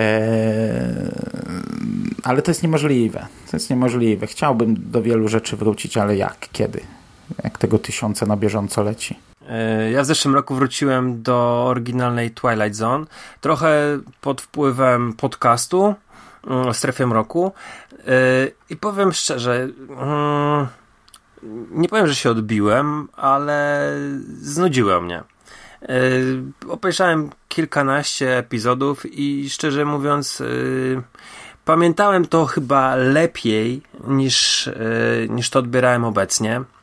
Nie twierdzę, że to jest zła rzecz, bo to by było mm, przesadzone. Natomiast mm, fajnie chyba będzie wrócić do właśnie lat 90., do Outer Limits, do opowieści, skrypty, tyle, że nie mam do tego dostępu. To jest właściwie jedyny mój problem, bo ja bardzo chętnie, to są, to są rzeczy, które wiesz, yy, masz chwilę wolną, puszczasz sobie odcinek, oglądasz i, i za 2-3 dni możesz sobie obejrzeć kolejny. Yy, to się nawet... Yy, fajniej ogląda niż te, te wszystkie seriale Netflixa, które mają jakąś tam ciągłość, bo yy, czasami jest tak, że wiesz, że ja zarywam czas na sen, bo chcę jeszcze jeden epizod obejrzeć, natomiast w przypadku tych antologii to jest o tyle, że mam 40 minut, oglądam dwa odcinki i, i jest koniec, tak? Mm, no ale to, co Mando powiedział, no niestety jesteśmy coraz starsi, chcemy być na bieżąco z rzeczami, które wychodzą, chcemy być e, na bieżąco mm, z nowościami. I powroty są mm, często tak, tak fizycznie niemożliwe. E, bo, bo niestety musimy robić masę innych rzeczy mm, i jeszcze poznawać te nowości. No, no to niestety ja tak myślę, że, że nie wrócę do. Mam, mam nawet oryginalne opowieści from the, Tales from the Dark Side. Kupiłem kiedyś e, i nigdy nie włożyłem tego nawet do odtwarzacza. A ja wam powiem, że y, ja w sumie to chyba nie, nie nawet nie, nie prze w sumie to przestałem już to planować, o tak najkrócej rzecz ujmując, bo, no ja e, bo. O, o, pamiętam, że zabrałem się kiedyś za opowieści skrypty, e, które nie wiem, czy nie w całości są dostępne na YouTubie, e, bo tak pamiętam, że zacząłem to oglądać i stwierdziłem, że z jednej strony to jest fajny plan, ale z drugiej strony, no te antologie mają to do siebie, że jak każda antologia mają odcinki dobre, odcinki bardzo dobre i odcinki słabe i, i niepotrzebne i zbędne. E, no i wiecie, takie, taka próba na siłę e, obejrzenia całej antologii, no to jest, e, tak jak ja mówiłem przy American Horror Story, no można obejrzeć te wszystkie siedem sezonów, tylko po co, skoro w mojej ocenie, e, jeżeli, nie wiem, wam się będzie podobał pierwszy i drugi sezon, to najprawdopodobniej od siódmego albo od trzeciego się odbijecie, bo, bo wam się nie spodoba, nie? Więc no po co się męczyć, nie? I z tej perspektywy, no to wydaje mi się, że to raczej, jeżeli kiedyś będę sobie chciał nadrobić, to właśnie na zasadzie takiej, wiecie, topki, o której ty Szymas wspomniałeś na przykład, nie, że mhm, Jakąś tak, dokładnie, żeby sobie spojrzeć na przykład właśnie na to z tej perspektywy, bo wiecie, no to jest na pewno ciekawe, nie, to jest tak jak e, chłopaki z podcastu, jak omawiałem odcinek po odcinku Strefem Roku, czy, to, to, co jest często przywoływane, że e, nie, nie, bardzo wiele tematów, które w strefie mroku były poruszone, no to później były eksplorowane w innych serialach i nawet, nie wiem, my sobie nie zdajemy z tego sprawy, nie, nie znając strefy mroku, że, że coś już tam było, e, ale no, no nie mniej, no ja oceniam, że to absolutnie nie ma sensu, no można, ale po co, o tak najkrócej rzecz ujmując. Szymas tu rzuca, że topki, topki, a pewnie myśli dokładnie to samo, co ja w tym momencie, że słuchamy Jerego, słuchamy, ale i tak jakbym zaczął oglądać American Horror Story, to przecież nie przeskoczyłbym z drugiego na, na piąty czy tam szósty, tylko jechałbym. E, znaczy nie, jechałbym. Ja, ja, jestem przekonany, że ja kiedyś obejrzę jeszcze raz od samego początku, powtórzę to, co już widziałem wcześniej i obejrzę wszystkie sezony American Horror Story, ale ja, znaczy, ja się, nie no, to naprawdę bym chciał zrobić i to planuję kiedyś. Mhm, w ogóle nie wiem, czemu my tego nie oglądamy, no przecież powinniśmy, ale, nie? No ja też nie rozumiem, bo to jest idealne, po prostu stworzone dla nas, nie? Oglądamy jakieś mgły do znaczy, no dobra, no, nie będziemy no. bluźnić w tym nagraniu, ale e, nie, wracając do tematu, e, ja teraz o, ja o tym mówię, nie, że teraz mało seriali ogólnie oglądam, jakichkolwiek, e, też tych grozowych, ale swego czasu miałem taki etap w życiu, Głównie jak wyjechałem na Erasmusa do Niemiec i potem jak wróciłem też trochę, y, że no w każdej wolnej chwili gdzieś tam do posiłku, wieczorkami, y, czasem wiadomo, jak się wciągnąłem, to tam jeszcze jeden epizod, jeszcze dwa epizody, jeszcze trzy epizody po nocy y, oglądałem tych seriali. I ja wtedy, to było chyba jeszcze przed startem nawiedzonego podcastu, wziąłem się za Czy boisz się ciemności, czyli w ogóle grubo, nie? No bo to jednak ten target młodzieżowy. Łatwo się niby odbić. I kurczę, no to, to nie jest tak, że ten serial jest y, bardzo dobry. Y, wiadomo, że się zestarzał, ale jakoś tak mi się to przyjemnie oglądało, tylko że ja oczywiście się za to wziąłem, jak to ja, jeszcze z myślą, że startuję z podcastem, że każdy epizod od razu zrecenzuję, nie? No i po prostu się załagałem na etapie pierwszego sezonu. I potem tego nie kontynuowałem. Ale kurczę, to miało swój urok i gdyby nie to, że właśnie nie ma czasu, że jest tyle innych rzeczy, że my siedzimy nie tylko też w filmie, serialu, ale i książki, komiks, no to kurczę, chciałbym to kiedyś zrobić. Kiedyś, nie wiadomo kiedy, no. No ale ja też jeszcze kilka lat temu takie rzeczy robiłem. E, a na studiach to już w ogóle, wiesz, takie opowieści, skrypty to mają tylko po 20 czy 30 minut, ale, ale inna, inna sprawa, że od drugiego sezonu one mają długie sezony, tam po 20 parę odcinków chyba, ale e, na studiach odświe zaczynałem odświeżać e, po tamtej stronie to z lat 90., bo to jest mój naprawdę najulubieńszy serial, jeden z, no, no, jeden z najfajniejszych seriali z okresu tam liceum i wczesnych studiów. I pierwszy sezon obejrzałem, dalej nie dojechałem. E, ale teraz to ja... A to też chyba 7 miało, czy coś. No, no. Teraz przecież ja nawet Archiwum Mix nie oglądam od lat e, tych starych, a miałem taki, miałem taki okres, że oglądałem to niemal na zapętleniu. No, co kilka dni przynajmniej jeden odcinek oglądałem, a do tego już nie wracam. No zdarza mi się jeszcze czasami wrócić. No, Robina Sherwood co kilka lat oglądam, ale na przykład od, od chyba 10 lat chcę obejrzeć jeszcze raz Cudowne Lata, bo to jest jeden z moich najukochańszych seriali. Nie mam czasu, chociaż to 20-minutowe odcinki. Byłem umówiony z Randalem na nagranie podcastu. On obejrzał całość, ja pierwszy odcinek, nie? A to też ma chyba my... pięć sezonów, nie? E, nie Ale jak my czasu. ja planuję.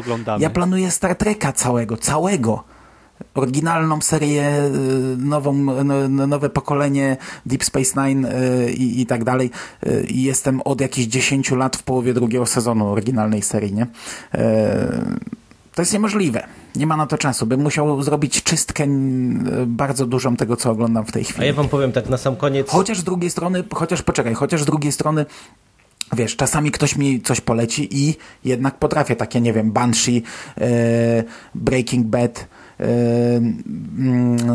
piratów Black Sails potrafiłem usiąść i, i, i, i nagle wow, nie, i ciach raz, dwa, trzy, cztery sezony pyknąć e, pod rząd i, i dojść do tego, co jest na bieżąco.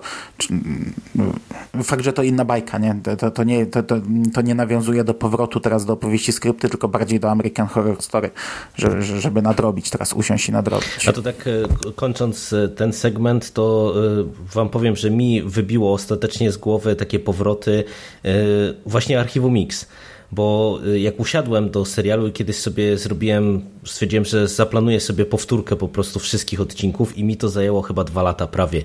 E, obejrzenie całego archiwum Mix i stwierdziłem później właśnie jak, e, nie wiem, była kwestia chociażby... Można? Można, no, no nie, no, ale, ale nie, właśnie...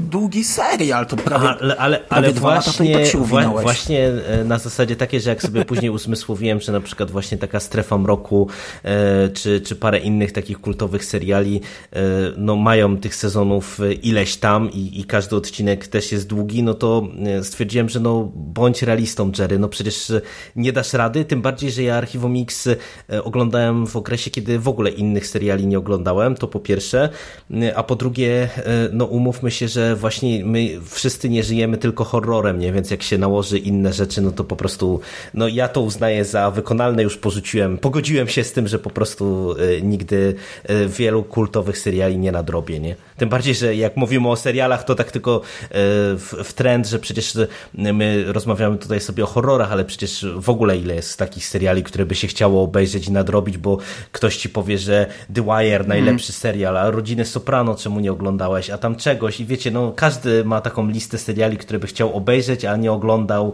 e, bo coś tam, nie? A ma 10 sezonów do nadrobienia na przykład. No The Wire cały czas, The Wire jest wysoko na mojej liście wstydu. Ale ja wam powiem, że e, Siku, e, ty to pamiętasz jeszcze. Kiedyś pamiętam dokładnie, jak sobie siedziałem i rozmyślałem, czy mam usiąść do Stargate'a. I sobie liczyłem. 17 sezonów, razy 20 odcinków, razy 40 minut. E, to podzielić przez godziny, przez dni. Wyszło mi chyba miesiąc życia, tak, tak wiesz, ca całe, całe doby, nie? No nie, ale chcę usiąść, ale nie, ale chcę usiąść. No i jak usiadłem, to przez wakacje obejrzałem chyba 10 czy, czy ponad sezonów, a potem bardzo szybko to dokończyłem, czyli też się da, da się. Da się, Także da się. wtedy, wtedy jeszcze dzieci nie miałem i, i, i miałem wakacje i, i, i ogólnie nie, nie było problemu, żeby kilka godzin poświęcić. Natomiast ja bym jeszcze nie kończył tego segmentu, jeszcze dwie rzeczy chciałbym powiedzieć. Czy ktoś z was oglądał Naznaczonego kiedyś? Mm, naznaczone, czy to jest... Yy... Tego polskiego? No ten polski serial, bo to też Aha. była antologia. Nie, nie, Polski serial nie, horrorowy. nie, nie widziałem. To była Aha, antologia? no to to, nie nie- miałem pojęcia. No każdy odcinek był inną historią. E, Okej. Tylko łączył się jakąś tam postacią, nie? Ale to były zupełnie inne opowieści. Ty też Sik nie oglądałeś, bo to były właśnie te czasy, gdzie nic nie wychodziło i to Znaczy, wydawało to mi się, jest- że wszyscy na forum oglądali. Mm, kurde, wiesz co to, ale to jest ten z, Boże, z... Zapomniałem jak się aktor nazywa. Ten, co grał papieża? To jest ten serial? O tak, tym tak, mówimy? tak. Mhm. E, I to była... A może ja teraz pomyliłem, poczekaj, naznaczony to jest przecież film. e, Tak, to czy... O, nie. To był naznaczony, tak. Tak? Nie, serial, serial był. I to jest ten sam rok, co Harper's Island wyszło. Mhm. No myśmy to Adamczyk, wtedy oglądali. Dereszowska, nie pamiętam Aha. jeszcze. I pamiętam, że bawiliśmy się. Ja, ja to wspominam nieźle. Fakt, że pewnie jakbym to teraz powtórzył, okazałoby się, że to nie jest dobre, ale z tamtego czasu pamiętam, że byłem bardzo pozytywnie zaskoczony tym serialem, aczkolwiek nic więcej o nim nie powiem.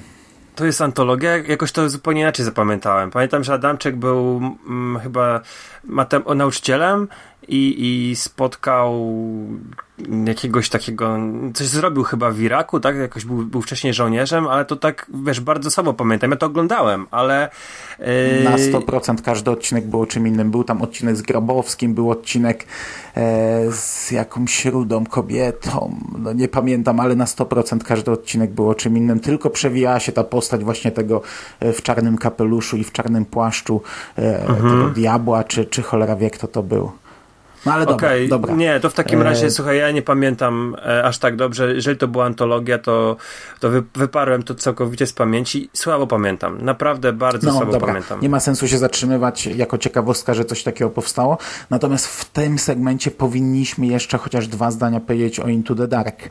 Czy ktoś Oj, z tak. Was oglądał pierwszy odcinek? Niestety ja nie, nie, nie udało Nie, mi się. nie, oddajemy ci głos. No to... Bu, bu. A Szymas dziś obejrzał? No właśnie, Mando, bardzo Ci dziękuję, że mnie nie uprzedziłeś przed pierwszą sceną. Teraz taki, taki szybki quiz dla e, słuchaczy. E, Kto jest prawdziwym fanem konglomeratu i nawiedzonego podcastu? E, Co najbardziej brzydzi, przeraża Szymasa? Co jest No ja nie fobią? wiedziałem, nie miałem pojęcia. Macie 5 sekund. 4, No nie- 3, 2, 1, 0. Dokładnie tak. Robactwo. No, ale nie jakieś tam pająki ty. czy coś. No wy nie, ale no mówiłem o tym w tych poprzednich Halloweenowych. Prawdziwi fani wiedzą. Wy to wiecie tam. No ale tu w tej scenie widzisz to robactwo od początku, więc... e, Ale słuchaj, odpalam sobie pierwszy odcinek, Halloweenowy epizod Into the Dark. To jest ten serial od Hulu, gdzie y, ma być y, ile? 12 epizodów, co miesiąc jeden i każdy ma być związany tematycznie z jakimś świętem. Pierwszy epizod nosi tytuł The Body Ciało. Rozłączyło mnie. Na szczęście, bo nudzisz robakach. I y, zaczyna się y, sceną, gdzie widzimy jakieś tam zwłoki, w tle leci muzyka klasyczna i facet siedzi przy stole i y, odbiera telefon i zaczyna opowiadać o serze. O serze, który ma dziwną nazwę, której z pamięci teraz nie przywołam. I y, mówi o tym serze, że y, jego właśnie aromat, tam smak wynika z tego, że jest doprawiony sokami żołądkowymi robaków. I na tym serze wiją się larwy. No i ja już w tym momencie się trzęsę. No i w tym A po momencie chwili- powinieneś zamknąć oczy. Na 5 A po sekund. chwili facet wkłada nóż w ten ser i z tymi larwami nakłada sobie kawałek, wkłada do ust na zoomie. I ja po prostu w tym momencie zacząłem się tak miotać. Nie, jest na zoomie. Jest, jest na zoomie. Walnąłem jest, krzesłem w stół za moimi plecami, na którym była wieża z komiksów. I ta wieża z komiksów na mnie spadła. A że próbowałem ratować te komiksy, to wystawiłem ręce. I jeden komiks zaorał mi przed ramię lewe i właśnie stąd ta ranka No więc Znaczy, po prostu już... Gdybym wiedział, że, że, że faktycznie masz taką fobię, to bym cię ostrzegł, ale ja, to jest scena dla mnie, która w zasadzie nie istniała. Ja o niej zapomniałem po pięciu sekundach, e, także nawet, nawet by mi nie przyszło do głowy, że, że, że komuś może to, że kogoś trzeba przed tym ostrzegać. A druga rzecz, że ona jest tak e, podprowadzana, bo to nie jest tak jak ja mam zawsze, że nagle ci paznokieć złamią, gdzie się tego ni cholery nie spodziewasz i nawet oczu zamknąć nie możesz. Tutaj on mówi, co robi, mówi, co będzie No robił. właśnie, to to pokazuje. To jest okropne. E, e, Natomiast rozumiem, że ty miałeś wziąć leki i przespać się przed nagraniem, a poświęciłeś ten czas na obejrzenie Into the Dark całego, tak czy nie? Ale leki wziąłem, tak. No to I- chociaż jedna tak, osoba. Jest to epizod, w którym e, właśnie seryjny morderca e, po dokonaniu zbrodni ma 4 godziny na ukrycie zwłok. E, No i właśnie z jego narracji wynika, że zawsze dokonuje tych swoich egzekucji w Halloween, no bo wtedy jest praktycznie niewidzialny. I teraz też wychodzi sobie Hmm, z on tego mówi, domu. że dokonuje ich często, ale w Halloween jest najfajniej, bo nie musi się ukrywać. Mm. I właśnie wychodzi z domu y, ze zwłokami zawiniętymi w jakąś folię i po prostu wystają z tej folii tylko nogi. On wychodzi w garniturze, ma trochę krwi na lewym policzku i wygląda jakby był po prostu przebrany tak za właśnie Wszyscy się jarają, nie? Super kostium, super pomysł, jak to zrobiłeś.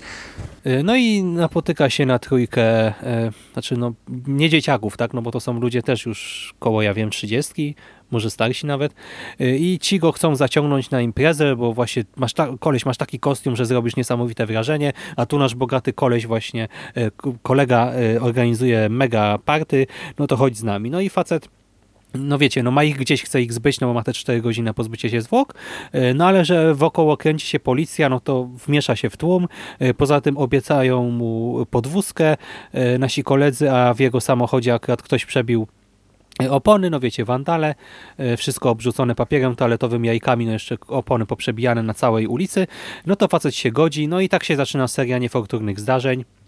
Oczywiście e, epizod właśnie w klimacie, e, znaczy oczywiście jest horror, ale też są elementy komediowe, to nie jest tak w 100% na poważnie. Całość trwa 80 kilka minut. No i jak Mando, bo mnie się podobało. Mnie się bardzo podobało, ale wy w poprzednim przekaście e, właśnie mówiliście o tym, że, że, że to będzie długie i zastanawialiście się, czy, mm, czy to, czy będzie, będzie pomysł na zapełnienie takiej, takiej objętości. No i tutaj w ogóle ten, ten odcinek jest oparty na krótkometrażówce, na szorcie jakimś, e, czego dowiadujemy się z napisów. Paula E, Fischera i Paula Davisa.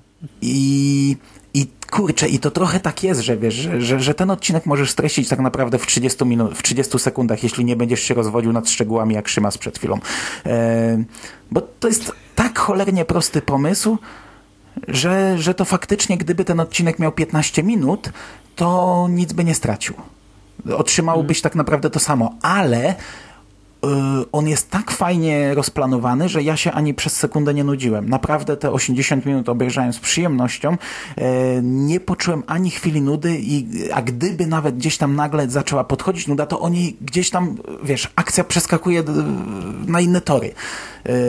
I, i, i- jedziemy dalej, gnamy dalej, ga- galopujemy w, w kolejnym kierunku i mnie się to podobało e, bardzo, a jeszcze jeśli mówimy o krótkometrażówkach, no to, to, to wiesz, taki Babaduk też był na podstawie krótkometrażówki, a, a, a jest jednak świetnym filmem, nie?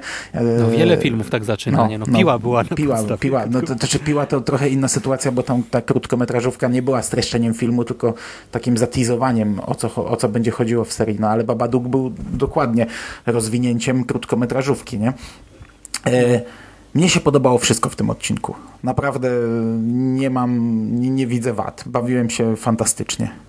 Mm, No bo i obsada aktorska jest spoko. W ogóle zobaczymy tutaj Pablito naszego, Jo. e, czyli, boże jak on się nazywa, Ray Santiago, tak? E, z Ash vs. e, Evil Dead.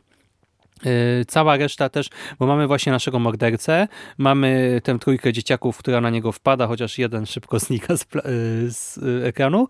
Mamy dziewczynę, którą nasz morderca poznaje na tej imprezie i jeszcze właśnie Pablito, który gra organizatora całej Biby. I potem śledzimy ich tutaj e, perypetie. Co jest istotne, to to, że mamy tutaj masę zwrotów akcji i smaczków. E, Przykładowo, nie wiem, na początku trafiamy do pewnego pokoju, znajdujemy tam specyficzną maskę i właściciel tego pokoju po śmierci właśnie ma twarz, która wygląda jak ta maska. Takie różne pierdółki o to zadbano e, i właśnie od strony audio-wideo, strony realizacyjnej to jest świetna robota. E, tutaj widać, że twórcy dużo Tarantino się naoglądali, bo dosłownie mamy masę ujęć e, jak u Tarantino. Mamy, nie wiem, te to kręcenie sceny z oczu trupa, sceny z lustrami, jedną taką scenę z blachą, taką podkładką pod jakieś narzędzia chirurgiczne, właśnie jak wyjętą dosłownie z filmów Tarantino, sporo nietypowych ujęć na stopy, na środek ciała.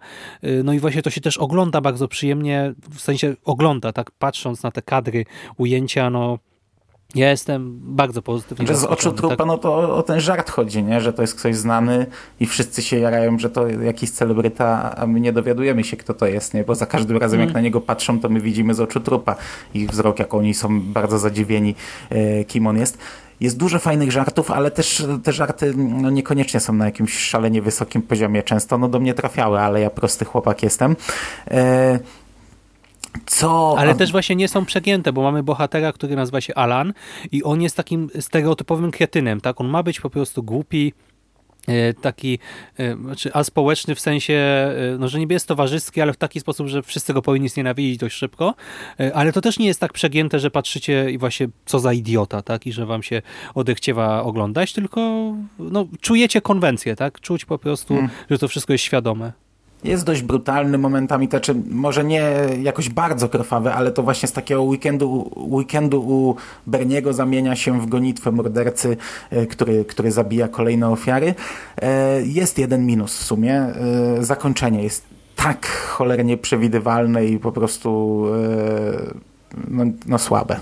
Serio to przewidziałeś? No, no, ja no, byłem przekonany, że kto inny strzela w finale, że to głos. No dobra, dobra, no nie, absolutnie. W pierwszej okay. sekundzie to przewidziałem. E, no dobra, dobra, ale ogólnie bawiłem się dobrze. Jeśli będą odcinki na tym poziomie, to, to będzie naprawdę super antologia. Hmm. Polecamy. Znak jakości konglomeratu. Ale właśnie, e, Mówimy o tych antologiach, o tym, że nam czasu nie starczy, to może pociągnijmy przez chwilę ten wątek. E, właśnie jaką długość, taką idealną długość powinien mieć serial grozy? E, czy wy w ogóle oglądacie e, te rzeczy, które są właśnie niekończące się, jak nie wiem, The Walking Dead na przykład? Ja oglądam. Ja oglądam trzy duże seriale. The Walking Dead, Z Nation i Fear the Walking Dead. I powiem szczerze, nie wiem dlaczego to, to robię, nie wiedziałem. ale... Nie wiedziałem, że oglądasz to wszystko. To czemu no nie omawiamy razem? Zawsze Z Nation mówiłem ci, że oglądam. Z Nation wiem, ale Fear the Walking Dead, ja myślałem, że nie znam osoby, która ogląda Fear, nie, Fear ja the oglądam Walking i powiem, że nawet w pewnym momencie bardziej mi się podobało Fear the Walking Dead no niż tak, The Walking w Dead. w tej chwili jest dużo lepsze. Yy, nie wiem dlaczego to oglądam. Po prostu ciężko, ciężko to wyjaśnić.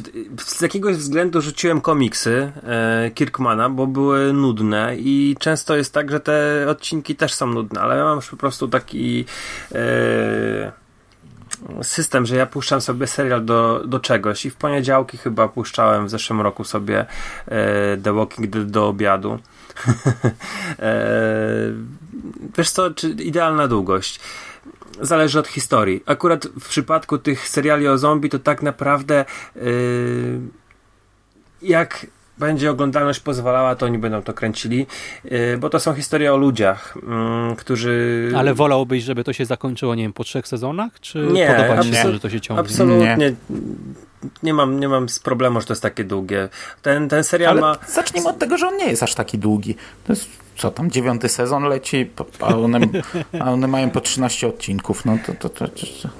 E, The Walking Dead jest um, takim serialem, który ma skoki i spadki jakości. I tutaj naprawdę można powiedzieć, że jeżeli e, mnie się pierwszy sezon strasznie nie podobał, drugi też nie za bardzo, a później była tendencja wzwyżkowa, później znowu trochę spadająca, później znowu tendencja wzwyżkowa. Dodatkowo postaci, które się pojawiały na przestrzeni um, tych sezonów, niektóre były świetne, niektóre były mm, takimi postaciami, dla których warto było, dla ich historii, dla ich przygód było warto obejrzeć jakiś odcinek. Ale y, jakbym miał jakoś, jakąś laurkę wystawiać, to bym się tego wstrzymał. E, jakbym miał wystawiać ocenę, to powiedziałbym, że to jest średniak. Mm, idealna długość dla serialu grozy to przede wszystkim zależy od podgatunku. Ja uważam, że Harper Island, Harper's Island i 13 odcinków to było za dużo. Natomiast taki e, Penny Dreadful, który jest dla mnie fantastycznym horrorem serialem, dla mnie miał idealną długość. Naprawdę? To były trzy sezony. Ale, ale skończy, tak. skończyłeś w ogóle Penny Dreadful? Czy nie? Tak, skończyłem. Okay. Skończyłem i uważam, że jest świetny. Trzeci sezon jest gorszy zdecydowanie od fantastycznego pierwszego i bardzo dobrego drugiego, ale mimo wszystko yy, to miało sensowne rozwinięcie, pozamykanie wątków podprowadzenie do pewnych y, wydarzeń było potrzebne i mimo, że ten trzeci sezon miał taki trochę za długi wstęp, ten dziejący się y, w Stanach Zjednoczonych, i trochę przedługawą końcówkę, to jednak yy, oni tam chyba chcieli wprowadzać pewne postaci pod czwarty sezon, który nie powstał, ale uważam, że całość jest idealną ma długość. Naprawdę jestem pod wielkim wrażeniem w ogóle tego serialu i jeszcze taką sekundę poświęcę, yy, żeby o nim opowiedzieć, bo wiem, że ty, Jerry, oglądałeś ten serial. Ja oglądałem, mm. ale się nie zgodzę z tobą, więc na razie kontynuuj, a ja najwyżej okay. się od ustosunkuję. I, I w pierwszym sezonie jest jedna z najlepszych scen grozy, jakie e, oglądałem w ogóle w w serialach albo w filmach horrorach. Jest to y, seans podczas takiej imprezy wywołują ducha i Ewa, postać grana, grana przez Ewę Green zostaje opętana i ta scena tego opętania e, jest po prostu tak sugestywna, tak intensywna, tak mm, porażająca, że ja przez te 5 minut spociłem się jak mysz. Autentycznie, ja oglądając sobie serial, który, który miał taką podbudowę tej, tej sceny mm, dosyć spokojną, w ciągu 5 minut byłem tak yy, zelektryfikowany, nie wiem jak to nazwać, po prostu to, to wszystko, co przelali z ekranu do moich oczu, do mojego mózgu, wywołało mnie w jakiś taki stan totalnej, total, totalnego rozkojarzenia. Nie mogłem się pozbierać, autentycznie, nie mogłem się pozbierać. Zatrzymałem to, co ten Netflixa, wstałem i zacząłem kręcić się po pokoju, wyszedłem na balkon, zapaliłem papierosa, no nie wiedziałem, nie mogłem znaleźć sobie miejsca później. I rzadko się zdarza, rzadko zdarza się taka scena, przynajmniej, która by tak na mnie podziałała, więc wszystkim mm, widzom, którzy nie nie widzieli Planet Dreadful, jest to y, serial trochę w konwencji Ligi Niezwykłych Gentlemanów. Spotykają się postaci z różnych dzieł literackich y, w, wiktoriańskiej Anglii, w Londynie.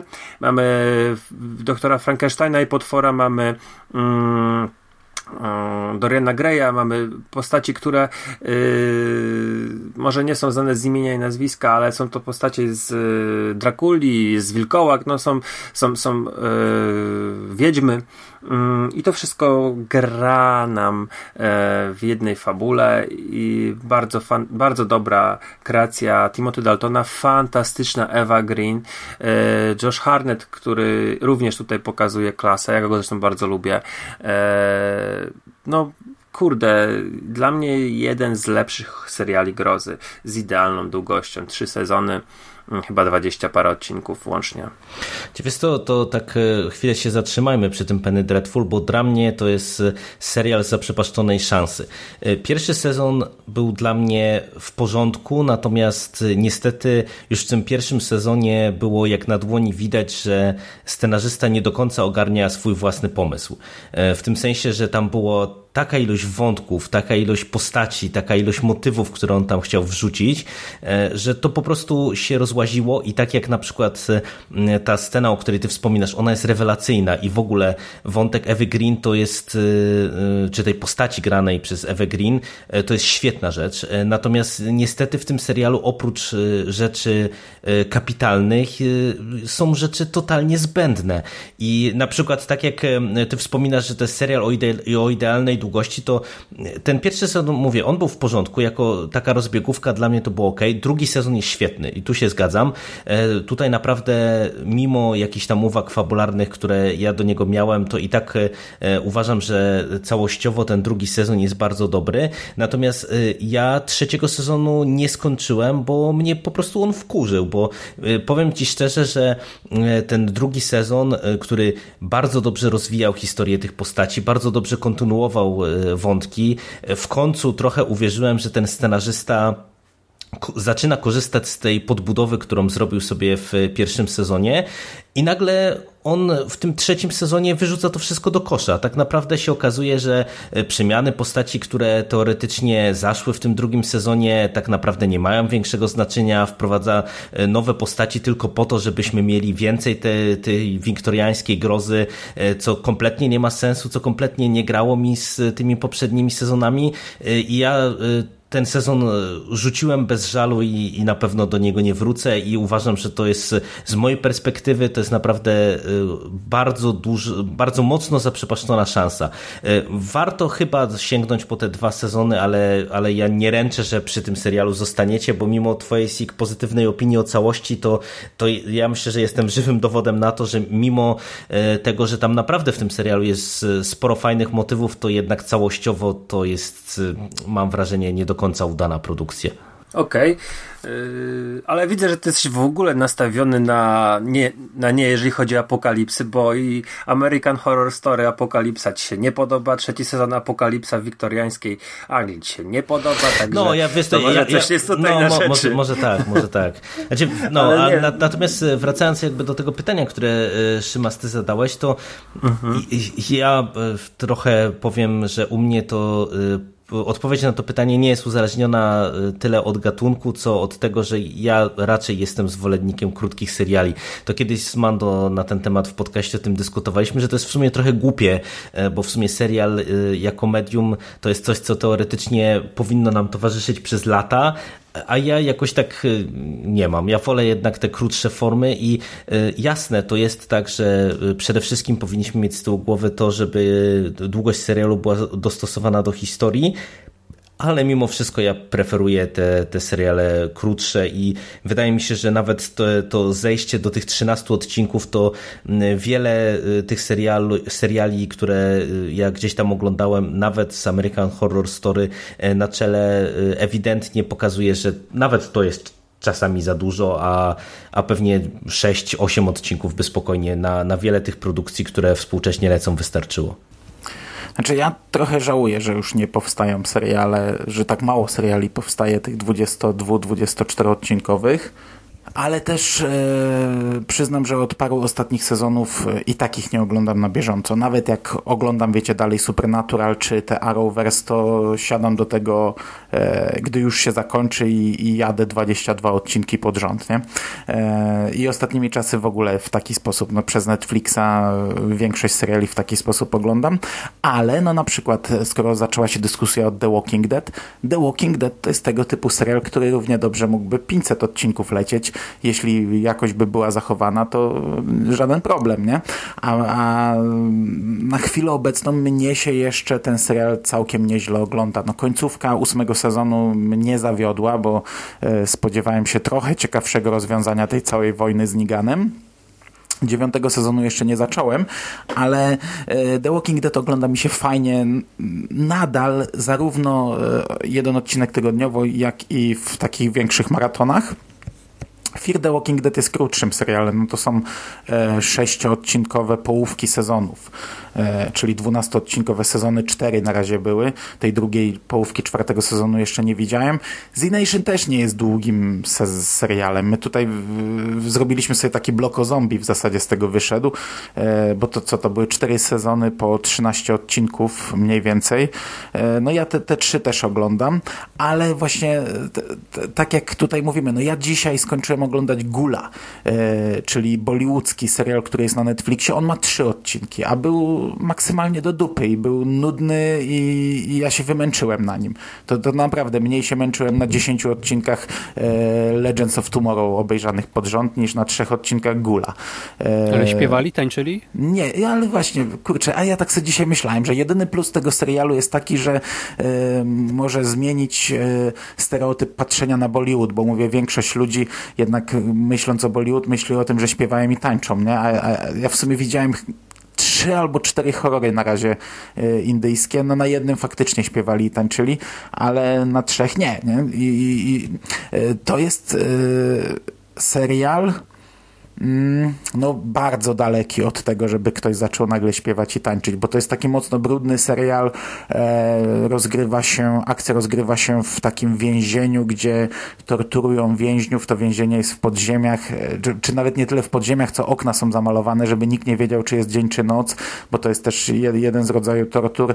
E, cała akcja rozgrywa się w, w niedalekiej przyszłości w Indiach, gdzie społeczeństwo podzieliło się bardzo ekstremalnie, e, gdzie e, radykalni e, terroryści, no tak są przynajmniej nazywani, e, są z jednej strony, a władze przejęło wojsko i oni są z drugiej strony i, i bardzo mocno widać, widać ten, wiesz, ten, ten, ten, ten podział. Jeśli nie jesteś z nami, no to trafiasz do więzienia, tam jesteś poddawany bardzo e, poważnym torturom i pod tym kątem okej, okay, to, to wygląda fajnie, wiesz, to więzienie jest brudne, e, jak kogoś torturują, no to ta krew robi wrażenie jest, jest, to, to, wygląda, wygląda mocno, jest ta, ta, ta, takie te, te sceny, ale całość jest kurczę piekielnie nudna i głupiutka. To jest ta, ta, Pierwszy odcinek to po prostu aż, aż się ciężko ogląda. Na końcu, na końcu próbują nam porobić trochę twistów, które e, okej, okay, gdy już o tym trochę pomyślisz, to one mają ręce i nogi, ale, ale przekombinowali momentami, a, a, a już w ogóle sam fakt, że e, w trzecim odcinku e, zdradzają, kim jest ten zły i jest on, uwaga, uwaga, gulem, nie? Gdzie to masz w tytule, nie? Eee, I to jest jako wow. wiesz, ta, taka tajemnica zdradzona, bo to do tego więzienia przybywa jakiś przywódca terrorystów, który został schwytany w ogóle do tej pory wymykał się, a tutaj jakoś go bardzo łatwo schwytali i on z nim jest coś nie tak. I to jest takie trochę połączenie e, Andreli Nosza ze Sztormu Stulecia i E, coś Carpentera, bo tam się okazuje, że gul jak kogoś ugryzie, to może przyjąć formę tego ciała i nie wiadomo, kto jest gulem i wiesz, jak oni siedzą w pokoju, jest ich pięciu, nie wiedzą, czy wśród nich jest ten gul, nie? E, no, na tej zasadzie, ale naprawdę nudny, głupi i nieciekawy. A to taka, jak Tyle. jesteś przy indyjskich horrorach, to ja tylko chciałem dodać, że w, w sumie to chyba y, te bollywoodzkie horrory może i powstają, ale ja też widziałem kilka i też tylko w jednym tańczyli i śpiewali, więc, więc to po prostu jest kwestia kwestia pewnie takiego myślenia z naszej perspektywy, a tam tych filmów tyle Ale kręcą, wiesz, że, że po prostu pewnie jest tak, że jest ten segment właśnie taki typowo bollywoodzki, y, który wygląda tak, jak y, pewnie wielu y, widzów ma wyobrażenia, że właśnie piękni, młodzi i co chwila układ taneczny i piosenka, ale jest pewnie cała masa filmów, które po prostu no, są normalnymi tymi filmami, tu kreślę cudzysłów z naszej perspektywy, nie? Znaczy ja pomimo wszystko bym stereotypu nie przekreślał, bo robiłem research pod kątem Necro, bo chciałem polatać trochę po takich zagranicznych produkcjach. I z tych takich najgłośniejszych tytułów e, właśnie bollywoodzkich, no to w samych, znaczy ja widziałem trailer albo jakieś fragmenty tylko, jak sprawdzałem pliki. No i tam rzeczywiście śpiewali to dość mocno, więc no nie wiem, no ja bym stereotypy jednak aż no tak, tak No bo to jest jednak mm, stereotyp i jest tego dużo, no ale jednak takie produkcje ale mogą... Ale w sensie w każdym z tych, które ja no, Ale wiesz, to tak samo można powiedzieć to, co mówiliście w poprzednim przekaście, że każdy polski film to jest komedia romantyczna z Karolakiem, nie? Bo jak rzucisz no kamieniem no tak. w wypożyczalni wideo z polskimi filmami, to masz bardzo duże prawdopodobieństwo, że trafisz w komedię romantyczną, bo, bo tylko takie rzeczy prawie powstają, ale wiemy, że powstają też inne, nie? No i taki serial Gul między innymi przez to, że został wyprodukowany przez Netflixa, może powiedzmy pokazać szerszej publiczności, że jest też inne kino i może ktoś zacznie kopać, nie? Jeszcze tak wrócę na chwilę do tej długości. E, już takie samo zakończenie tematu.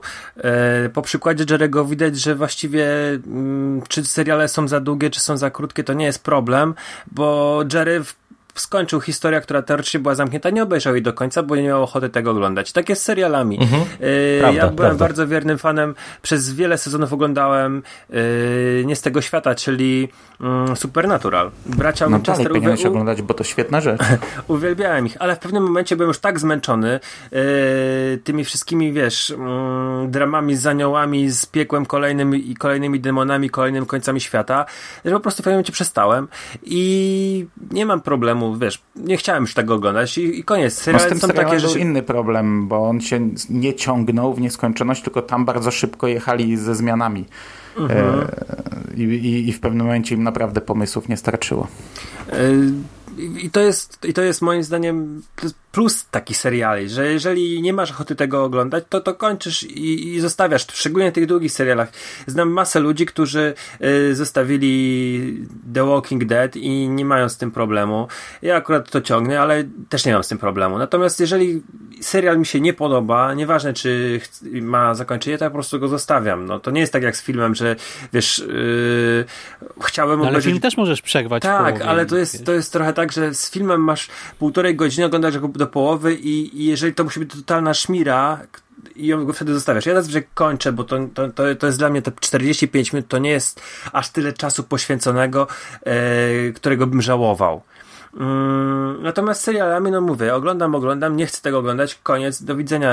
Nieważne, czy to serial zamknięty. Akurat i... rzadko tak mam. Rzadko. Jak już, jak już siedzę dłużej niż trzy odcinki w serialu, to zazwyczaj już oglądam Ale to końca. mi się wydaje, że to jesteś... Jeżeli- Ma, Mando, Chyba, że to American Horror E, Story. Ma, Mando, jesteś trochę, e, tak e, zabrzmi to źle, reliktem e, epoki, bo ja odnoszę wrażenie, że właśnie to się też, e, ta kultura serialowa bardzo zmieniła i to, co Sik, ty mówisz, że teraz zaletą seriali jest to, że właśnie można go porzucić, to e, ja tak jak e, widzę pośród e, znajomych, to chyba to teraz się tak zrobiło mimo wszystko e, popularne, w tym sensie, że jednak kiedy, kiedy, No, to lamerzy, kie- nie? Kiedyś to ludzie traktowali trochę serial na zasadzie syndromu sztokholmskiego, że jak się zainwestowało ileś tam godzin życia w serial, to naprawdę większość ludzi, mam wrażenie, że ciągnęła nawet jak się już serial im nie podobał, a teraz to właśnie chyba przez tę ilość tego wszystkiego jest tak, że właśnie dużo ludzi tam obejrzy dwa, trzy odcinki, nie podoba się to ciach do kolejnego i tyle.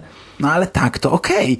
Ja nie jestem reliktem przeszłości, ja po prostu robię bardzo ostrą selekcję na początku. no okej, Jak no mnie w porządku. pierwszy, drugi czy trzeci odcinek nie zachęci, trzy to maks, nie?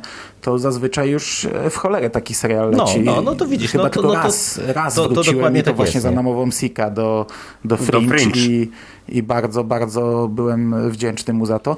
Natomiast y, przez ostatnie lata to chyba raz tylko skasowałem serial w tym sezonie i był to Mister Robot, który po dwóch sezonach y, odpuściłem sobie i w ogóle nie czuję, nie czuję ten, żad, żadnego braku w swoim życiu. A potem włączam moje seriale i słyszę, no słaby był ten sezon, słaby. Ale w ogóle, bo ja was zapytałem o tę długość i tak wyleciałem z tym The Walking Dead, y, to nie było jako prowokacja, bo właśnie ja y, miałem z, duży problem z tym serialem. Tak jak wam wspomniałem na początku, że y, Wyspę Harpera jakoś tam y, kojarzę, mam jakieś tam mikroscenki cały czas w pamięci. Tak ja obejrzałem dwa sezony całe The Walking Dead i trzeci chyba zacząłem tylko i mnie się już na etapie pierwszego, drugiego sezonu nudziło. Mnie się te odcinki dłużyły Yy, i ja z tych dwóch sezonów i fragmentu trzeciego pamiętam tylko, że bohaterowie doszli do jakiegoś wielkiego betonowego budynku, nie mogli się do niego dostać, w końcu się dostali, on chyba eksplodował i to jest moje jedyne wspomnienie z tego. No ale to nie masz problemu z długością, tylko masz problem z tym, że ci się nie spodobał serial. Ale właśnie, y, bo dla mnie The Walking Dead ma sporo dłużyzn w obrębie odcinków i y, to jest moim zdaniem częściej problem niż długość całości jako właśnie twór, bo tak samo miałem z Death Train, z wirusem. Bo tam były takie odcinki y, już w pierwszym sezonie, które absolutnie niczego nie wnosiły do całej fabuły. Były po prostu y, totalnie zapełniaczami. Bohaterowie y, podejmowali próbę zrobienia czegoś. Ta próba się nie powiodła nie powodziła i wychodziło na to, że wiecie, wracamy do status quo, nic się nie zmieniło, ale odcinek przeleciał, no i tam w sumie ich nie było dużo, bo to też były sezony po 13 epizodów chyba, ale ja byłem po prostu załamany tym i odbiłem się totalnie. No tam też fabuła była głupawa ogólnie, więc to też mi przeszkadzało, ale, No, ale tak, to tak już kiedyś sama było, Ale- długość. ale nie? tak- tak- kiedyś tak- tak, było, już- że było masę zapychaczy w serialach. To nawet miało jakąś swoją nazwę, te odcinki Fi- celowo Filery jakoś tak zwane, nie? e, powstawały chyba za jakąś, nie wiem, czy za nadprogramową kasę, czy za taką, która została jakoś nie, nie, nie, nieważne, nieistotne, ale wiesz, jak polubisz bohaterów, e, to, to kurczę, no to ogląda się nawet te słabsze odcinki, jak się, jak się lubi i się, i się wsiąknęło w serial. Ale- no, ja na przykład ale w, właśnie w The Walking. Dead lubię bohaterów, ale The Walking Dead z kolei wypaliło mnie całkowicie z zamiłowania do zombie. Gdzie ja naprawdę byłem wielkim fanem zombie, to po, po całym tym komiksowym The Walking Dead, książkowym The Walking Dead, serialowym The Walking Dead mam, mam naprawdę cholernie dość tematu zombie. Ale Mando, właśnie tak jak w Destremie bohaterowie wkurzali, byli irytujący i głupawi, e, tak e, w The Walking Dead ja nie miałem problemu, że bohaterowie są e, głupi, tylko moim zdaniem po prostu całość była za długa, tam No się nie, za mało działo ci i się, się no. Pierwszy, No to tego pierwszy sezon serial, to był wielki błąd, dlatego też zresztą poleciał showrunner wtedy, tak? Nie oszukujmy się, że te pierwsze sezony były nudne jak flaki z olejem, ale oni A, to tak. kręcili trochę z zamysłem robienia dramatu ludzi e, w tym środowisku Bo taki zombie. jest komiks, no. nie? no taki jest no, komiks. taki jest komiks, no tak, tak, taki był pomysł, a, a przecież pierwszym showrunnerem był ten Frank Darabont, nie? Ale w ogóle, bo tak e, Szymas e, wspomniałeś wirusa, to jeszcze skorzystam z okazji i ciebie zapytam, ty obejrzałeś serial do końca, czy nie?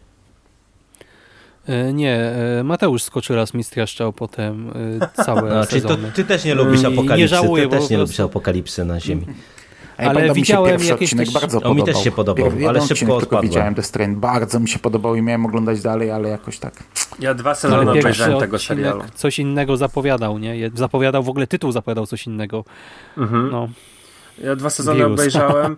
E, Bardzo mi się podobały w tym serialu odcinki retrospekt z retrospekcjami z II wojny światowej. Uważam, że były fajne, ale zgadzam się z tym, co powiedziałeś, e, Szymas, że głupi i takie masa takich rzeczy była. Hmm które y, ci bohaterowie robili, nie prowadziły do niczego, aczkolwiek to, to jest, wiesz, w filmie byś tego nie, nie obejrzał, bo scenariusz wymaga wycięcia pewnych rzeczy. Tutaj jest jakaś tam droga, walka tych ludzi, która czasami no, po prostu y, się nie udaje z, z, tymi, z tymi wampirami, no.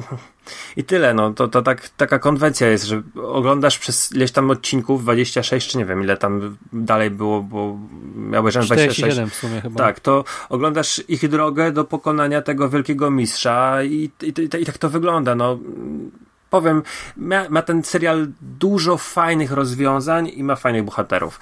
Aczkolwiek yy, nie, nie, nie był aż tak dobry, żebym sięgnął po trzeci sezon. Tak jak Jerry hejtuje Siri, y, tak ja powiem, że Zach Zachary z Strain jest dużo, dużo gorszy. To jest najgorsze dziecko chyba z popkultury w mojej ocenie. Po prostu nienawidzę chłopaka. E, dobra, ale e, żeby nie, dzieci. pracuję na świetlicy, nienawidzę Zacharego. Nie, ale zmieńmy trochę temat, bo już o tej długości Mhm. e, dużo rozmawiamy. No Wspomnieliśmy kilka, rozmawiamy. Wspomnieliśmy kilka seriali, które stały się alternatywą właśnie dla ekranu kinowego czy telewizyjnego, ale dla filmu, tak? Mhm. I rzeczywiście niektóre franczyzy mm, no właśnie ewoluują, e, ewoluują e, w seriale. Czasem są to sequele, czasem są to remake'i.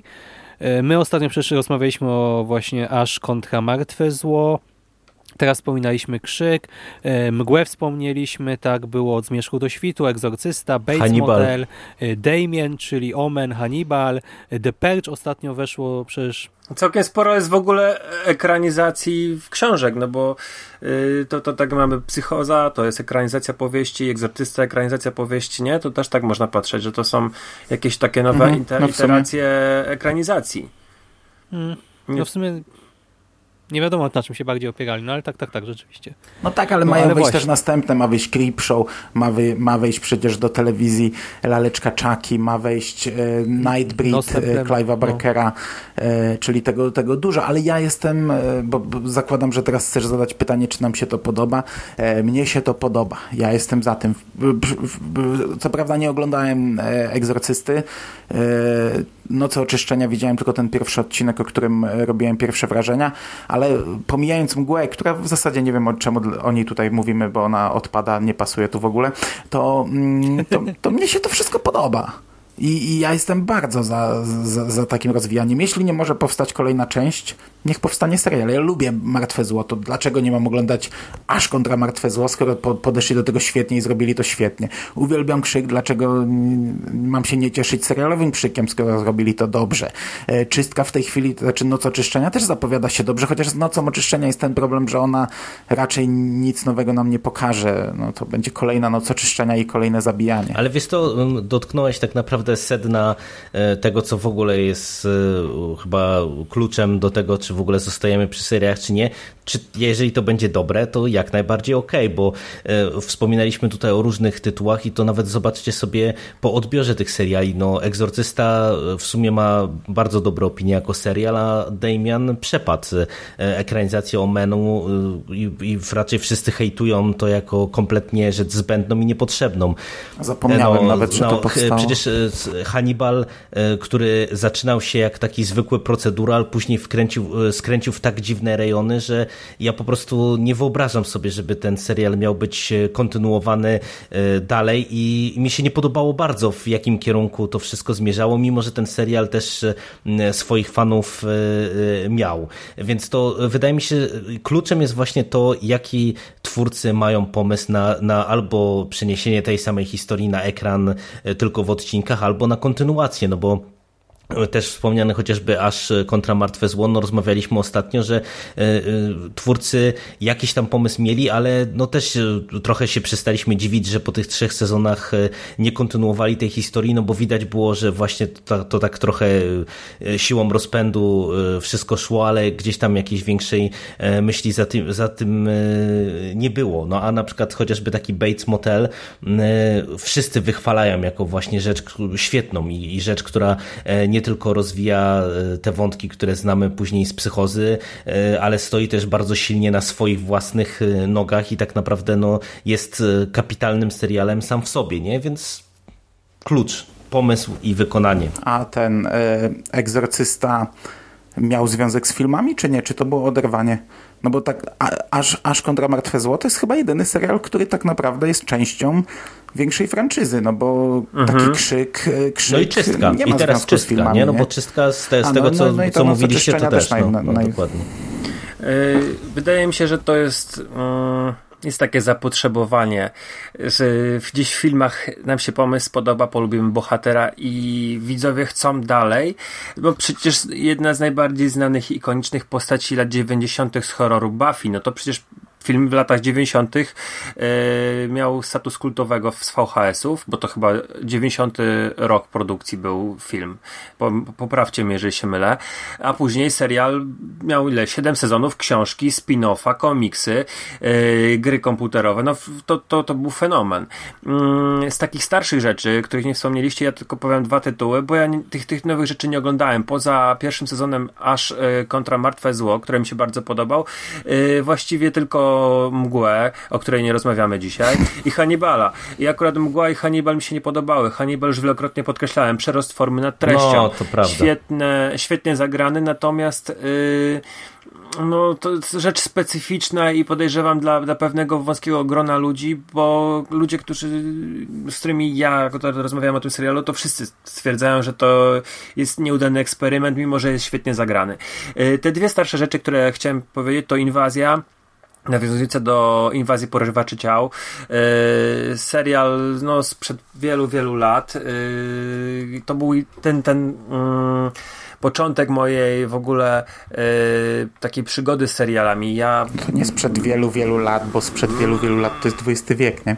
To, to jest z tego boomu no tak, horrorowego. Z tego, no okej, okay, okej, okay, okej. Okay. Nie horrorowego, a serialowego, serialowego z tego boomu. Tak, no to ale z perspektywy rzeczywiście, z perspektywy to nie tak dużo, ale yy, jeżeli patrzę na moją przygodę, no to od samego początku mojej przygody z serialami bardzo mi się podobał i żałuję, że był tylko jeden sezon.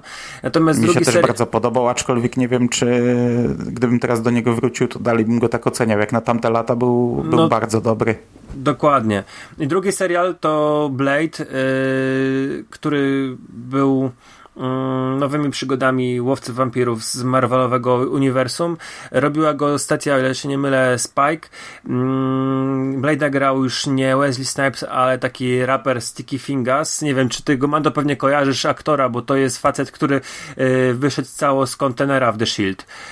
Y, pamiętasz, dwóch gangsterów zamknęli A, w kontenerze no, no, no, no, i jeden no. wyszedł, to był Sticky Fingers. On grał Blade'a, 13 odcinków, bardzo fajna y, rzecz, praktycznie nieznana ale y, to, to był taki też dosyć krwawy, bo to była prywatna y, kablówka, więc y, po, mogli pozwolić sobie na, na krwawe, pokazywanie krwi gor i, i to było całkiem fajne.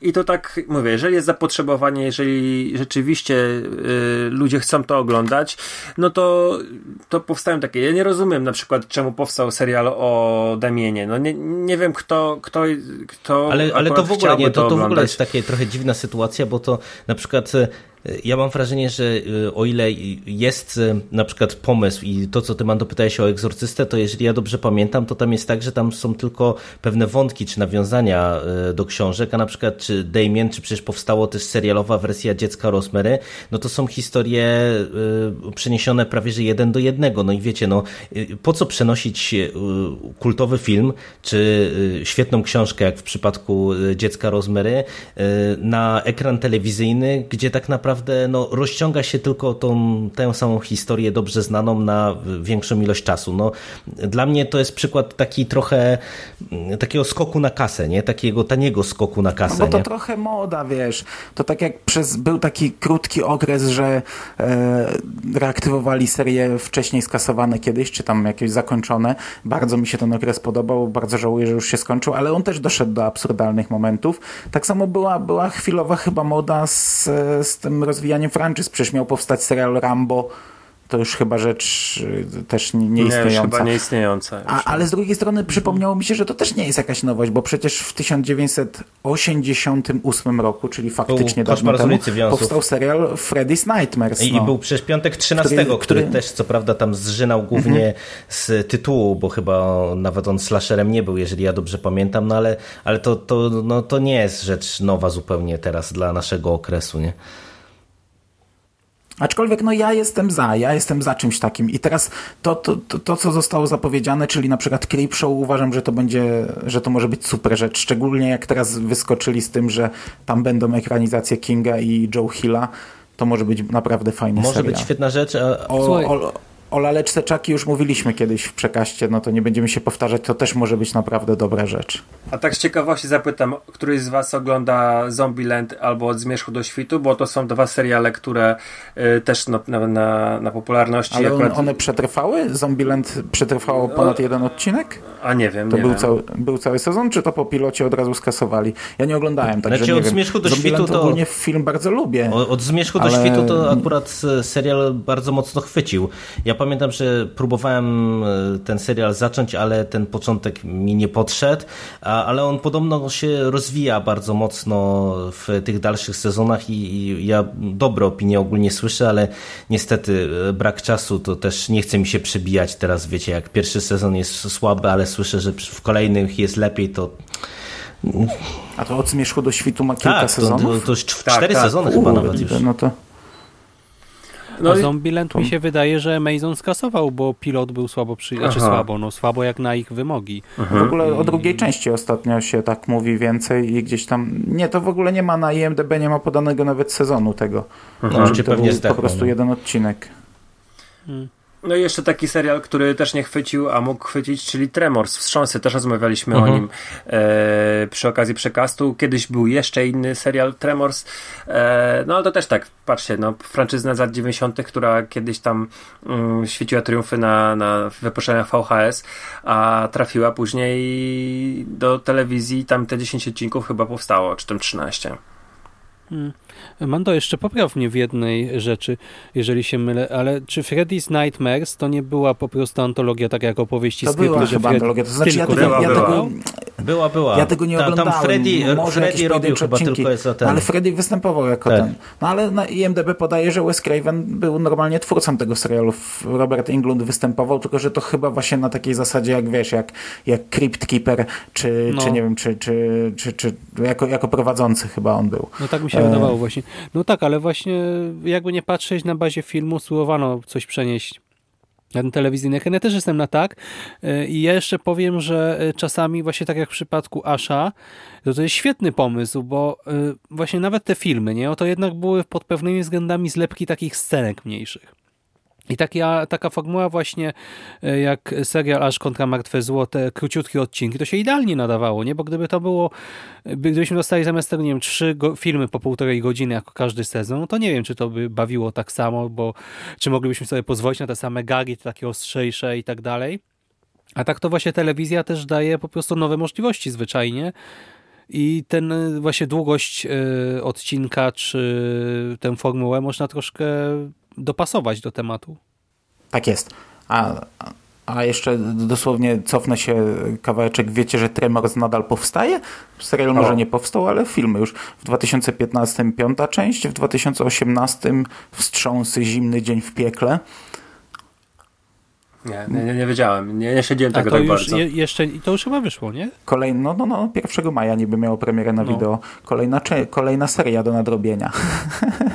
seria, seria podcastów będzie, będzie seria podcastów. Nie no, o tym, o tym nie da się zrobić serii podcastów. Jeden podcast można. Zobaczymy. E, To jeszcze może, skoro już tak mamy odcinek e, serialowy, to o takiej ciekawostce zupełnej może. W sumie Mando chyba najwięcej może tutaj powiedzieć. Oglądaliście LOL? Cały czas nie. Ja nie znam, Jerry nie znam, nie znam serialu, nie wiem, wiem co to jest, Ja więc oglądałem, chętnie mam nagrany podcast, ale jeszcze go nie zmontowałem. Eee, ciężko powiedzieć, no to, tak, tak w Bo LOL w skrócie. ogóle to jest a też jak gdyby antologia, nie? I Każdy epizod przedstawia jakąś historię. Ja widziałem tylko pierwszy odcinek, mam też książkę w domu, jest też podcast. Dlatego to jest tak ciekawe, że mamy trzy różne media, e, ale z tego, co właśnie Mando mówiłeś, to tam to wszystko się mm, nakłada na siebie. Tak, to jest jedno i to samo, tylko opowiedziane na trzy różne sposoby, tak? Mhm, no bo ten prowadzący, czyli on się nazywa chyba Aaron Manki, robił podcast o wierzeniach, o legendach, o, o jakichś em, udokumentowanych w mniejszym lub większym stopniu nawiedzeniach i tak dalej, i tak o różnych, o różnych e, ciekawostkach nadprzyrodzonych i, i, i strasznych.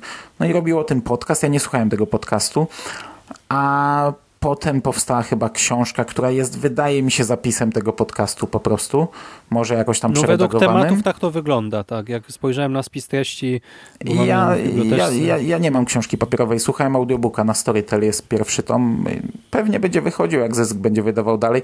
To jest okej całkiem książeczka, tylko że to jest takie takie, wiesz, skakanie z tematu na temat yy, i, i to takie nie ma jakiejś długiej historii, tylko to opowiada o czymś, zaraz o czymś, o czymś. Tam jest tysiąc tematów w tym pierwszym tomie.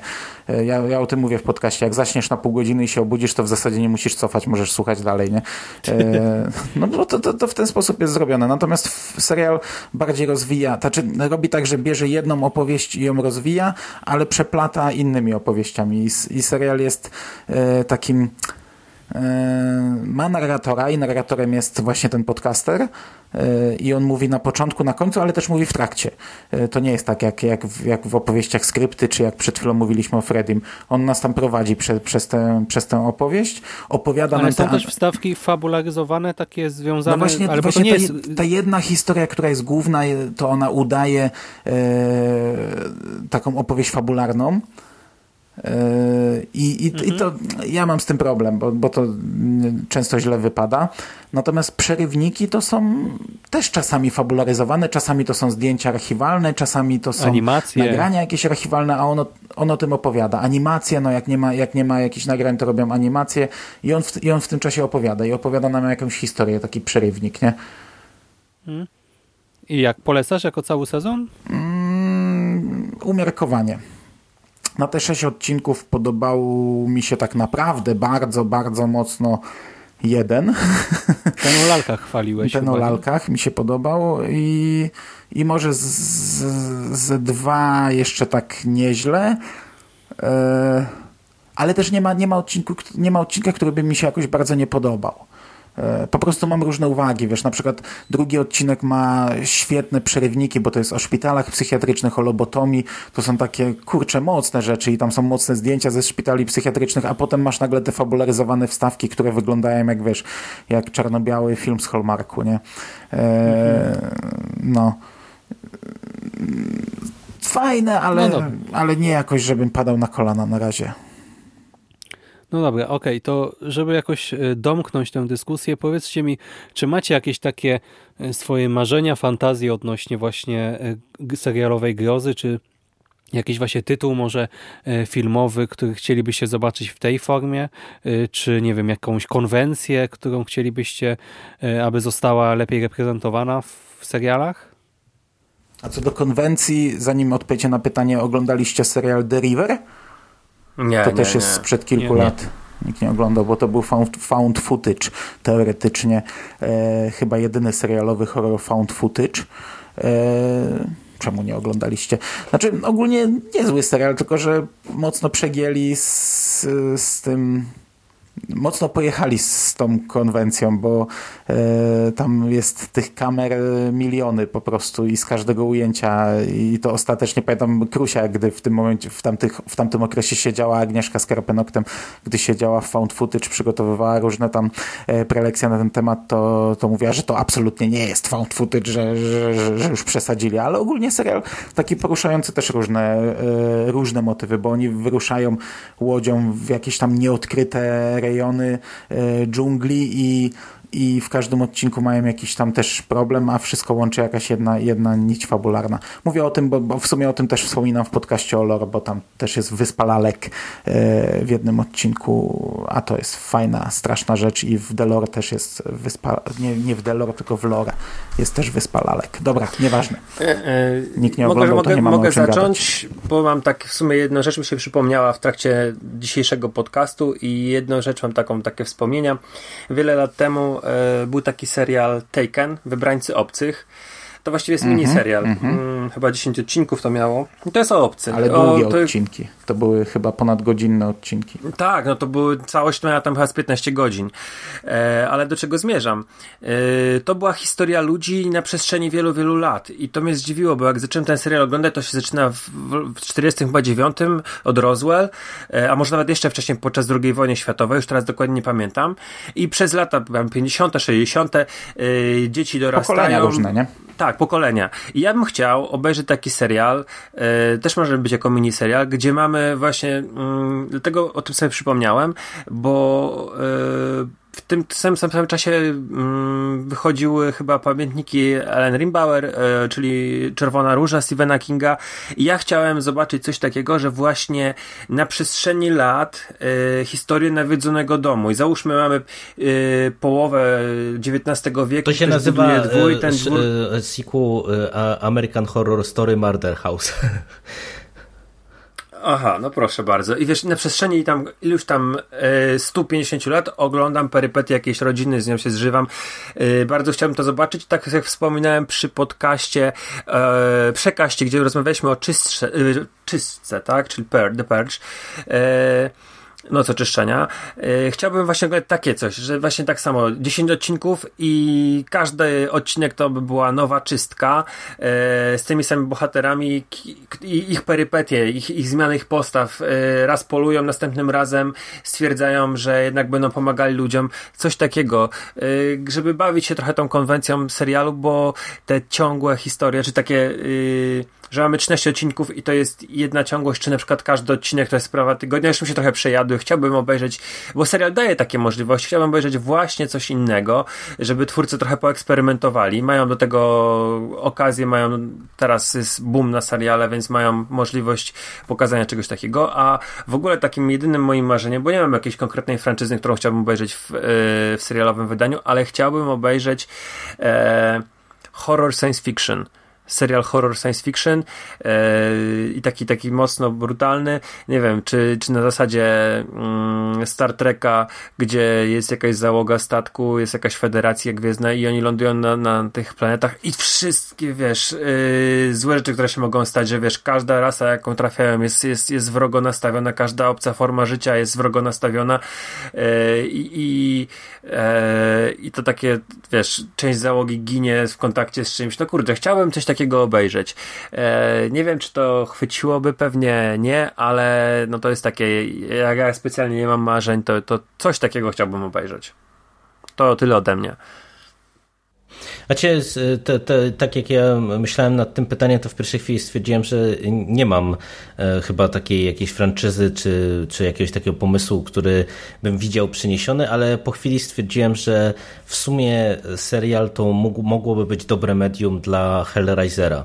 E, Bo tak jak ja wspomniałem, że nie rozumiem, dlaczego e, powstaje Nocne Plemię e, jako serial, tak stwierdziłem, że właśnie uniwersum Hell- Hellraisera to jest coś takiego, co by fajnie można było ogrywać w serialu, bo wiecie, to by mogła być z jednej strony antologia, bo przecież tak naprawdę by można było to zrobić na zasadzie kostki Le Marchanda, która sobie gdzieś tam przechodzi od osoby do osoby, i, i, nie wiem, śledzimy jakieś tam perypetie różnych osób. Można by to było e, połączyć na kilku płaszczyznach, bo mielibyśmy tak jak e, w serii było eksplorowane na przykład wątek piekła i, i, i, wątek, e, czy wątki ziemskie i tak dalej, i tak dalej. Tutaj naprawdę by można było sporo fajnych rzeczy z tego wysmażyć i to mogłaby być ciekawa, nietuzinkowa produkcja i niekoniecznie idąca w kierunku takim, jak idzie teraz ta kinowa teoretycznie, czy VHS-owa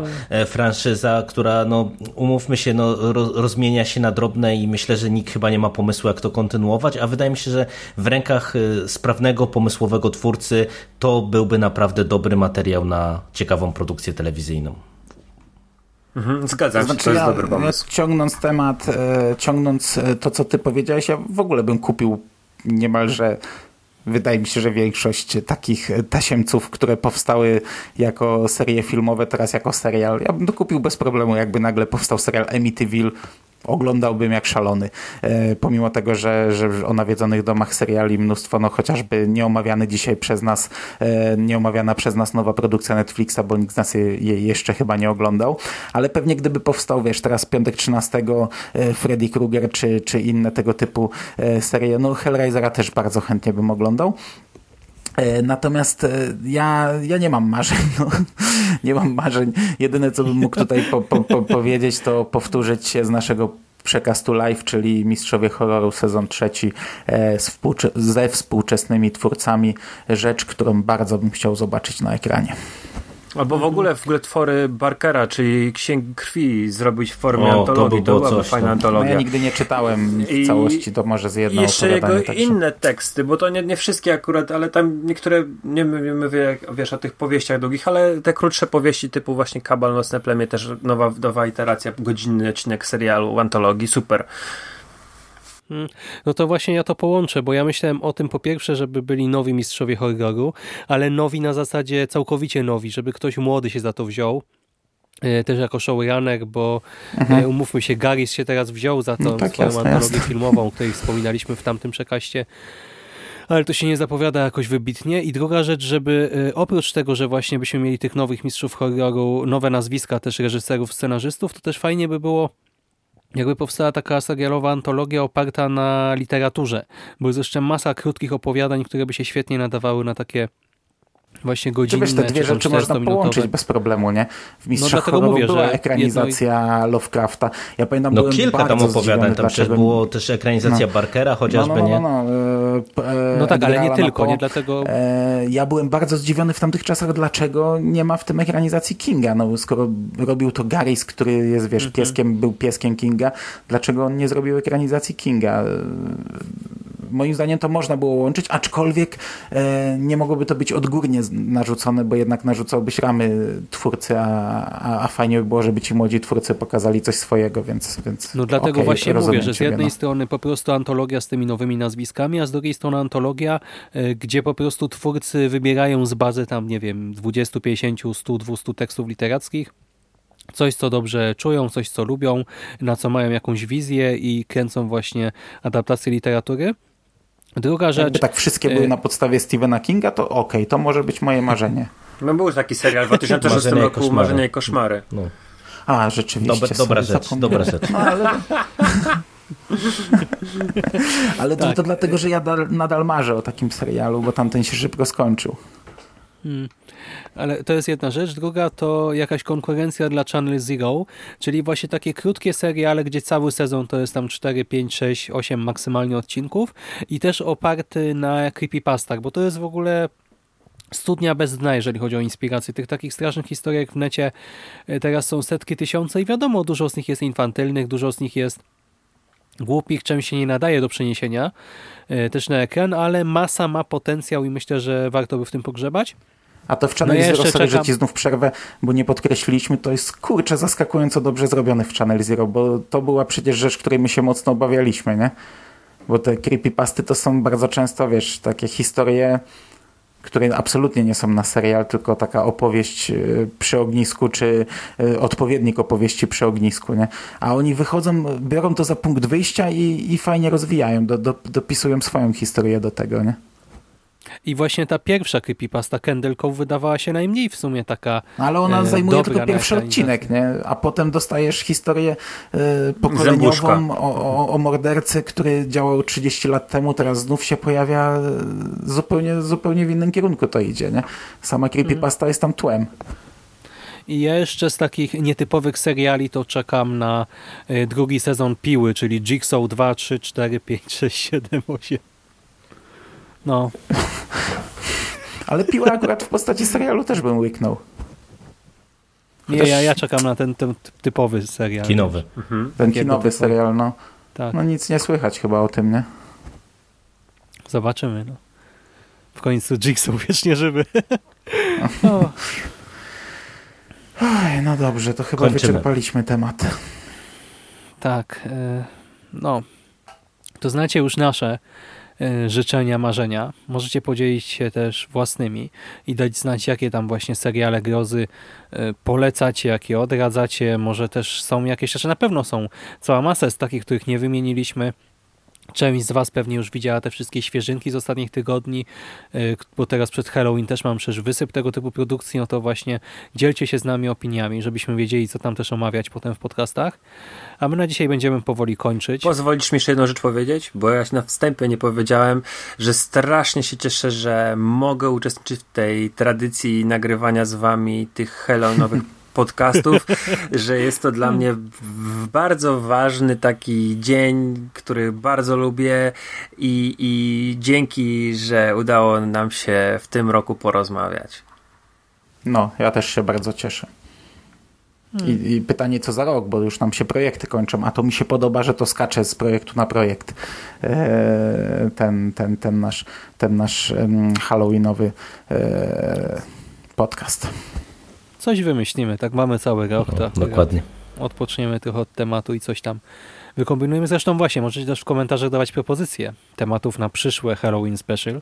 Ja myślałem dzisiaj, że nie mówiliśmy o scenach z horroru, bo kiedyś mówiliśmy o, o ulubionych scenach z Kinga, a zrobić takie, ten odpowiednik, taki był kiedyś serial, e, nie wiem czy to był serial dokumentalny, to się nazywało chyba 100 najstraszniejszych e, scen w horrorze, potem to było rozwinięte jako kolejne 50 chyba, czy tam 150 i różni twórcy horrorów opowiadali o, o swoich ulubionych scenach. E, to taki odpowiednik tego, co leci na TVN Style, nie wiem czy tam kiedyś oglądaliście Jest- jest 50 coś takiego, naj, tak. najgłupszych zawodów świata i tak dalej. To byśmy mogli zrobić coś takiego, że e, każdy z nas przygotował, przygotowałby powiedzmy top 3 swoich naj, najstraszniejszych scen z horroru. Jedną, jedną z horroru, która nie jest straszna. I wtedy będzie taniec Crispina Glovera z piątku 13.4. E, e, Raz, dwa, trzy zaklepuję. Musisz sobie swoje znaleźć. Ej, jestem chory, mam opóźnione reakcje. To nie tak. No, Ale to za rok, to za rok. Na dzisiaj kończymy. No, dzięki serdeczne. Ż- Życzmy tam Dzień- słuchaczom miłego Halloween i tak dalej. To Szymas, A, ty jako pan prowadzący. W ogóle taka rada, nie używajcie amolu, jak nagrywacie podcast, bo wam potem oczy łzawią. Oddech tracicie, ciężko jest. Nawet nie wiem, do czego się używa amol. Amol to jest taki, taki dźwięk, Do nie? smarowania. że- Nutka, amol, nie? Na mole to jest środek. Ja pierdzielę. A, mol, mole. Dobra, E, jeszcze raz No, dzięki, dzięki, serdeczne. dzięki. serdecznie panowie, za rozmowę. No, dziękuję również. A wam, kochani, życzymy udanego Halloween, jakiegoś e, ciekawego, przyjemnego i oczywiście strasznego seansu. I co? Do usłyszenia następnym razem. Cześć. Hej. Cześć. Cześć.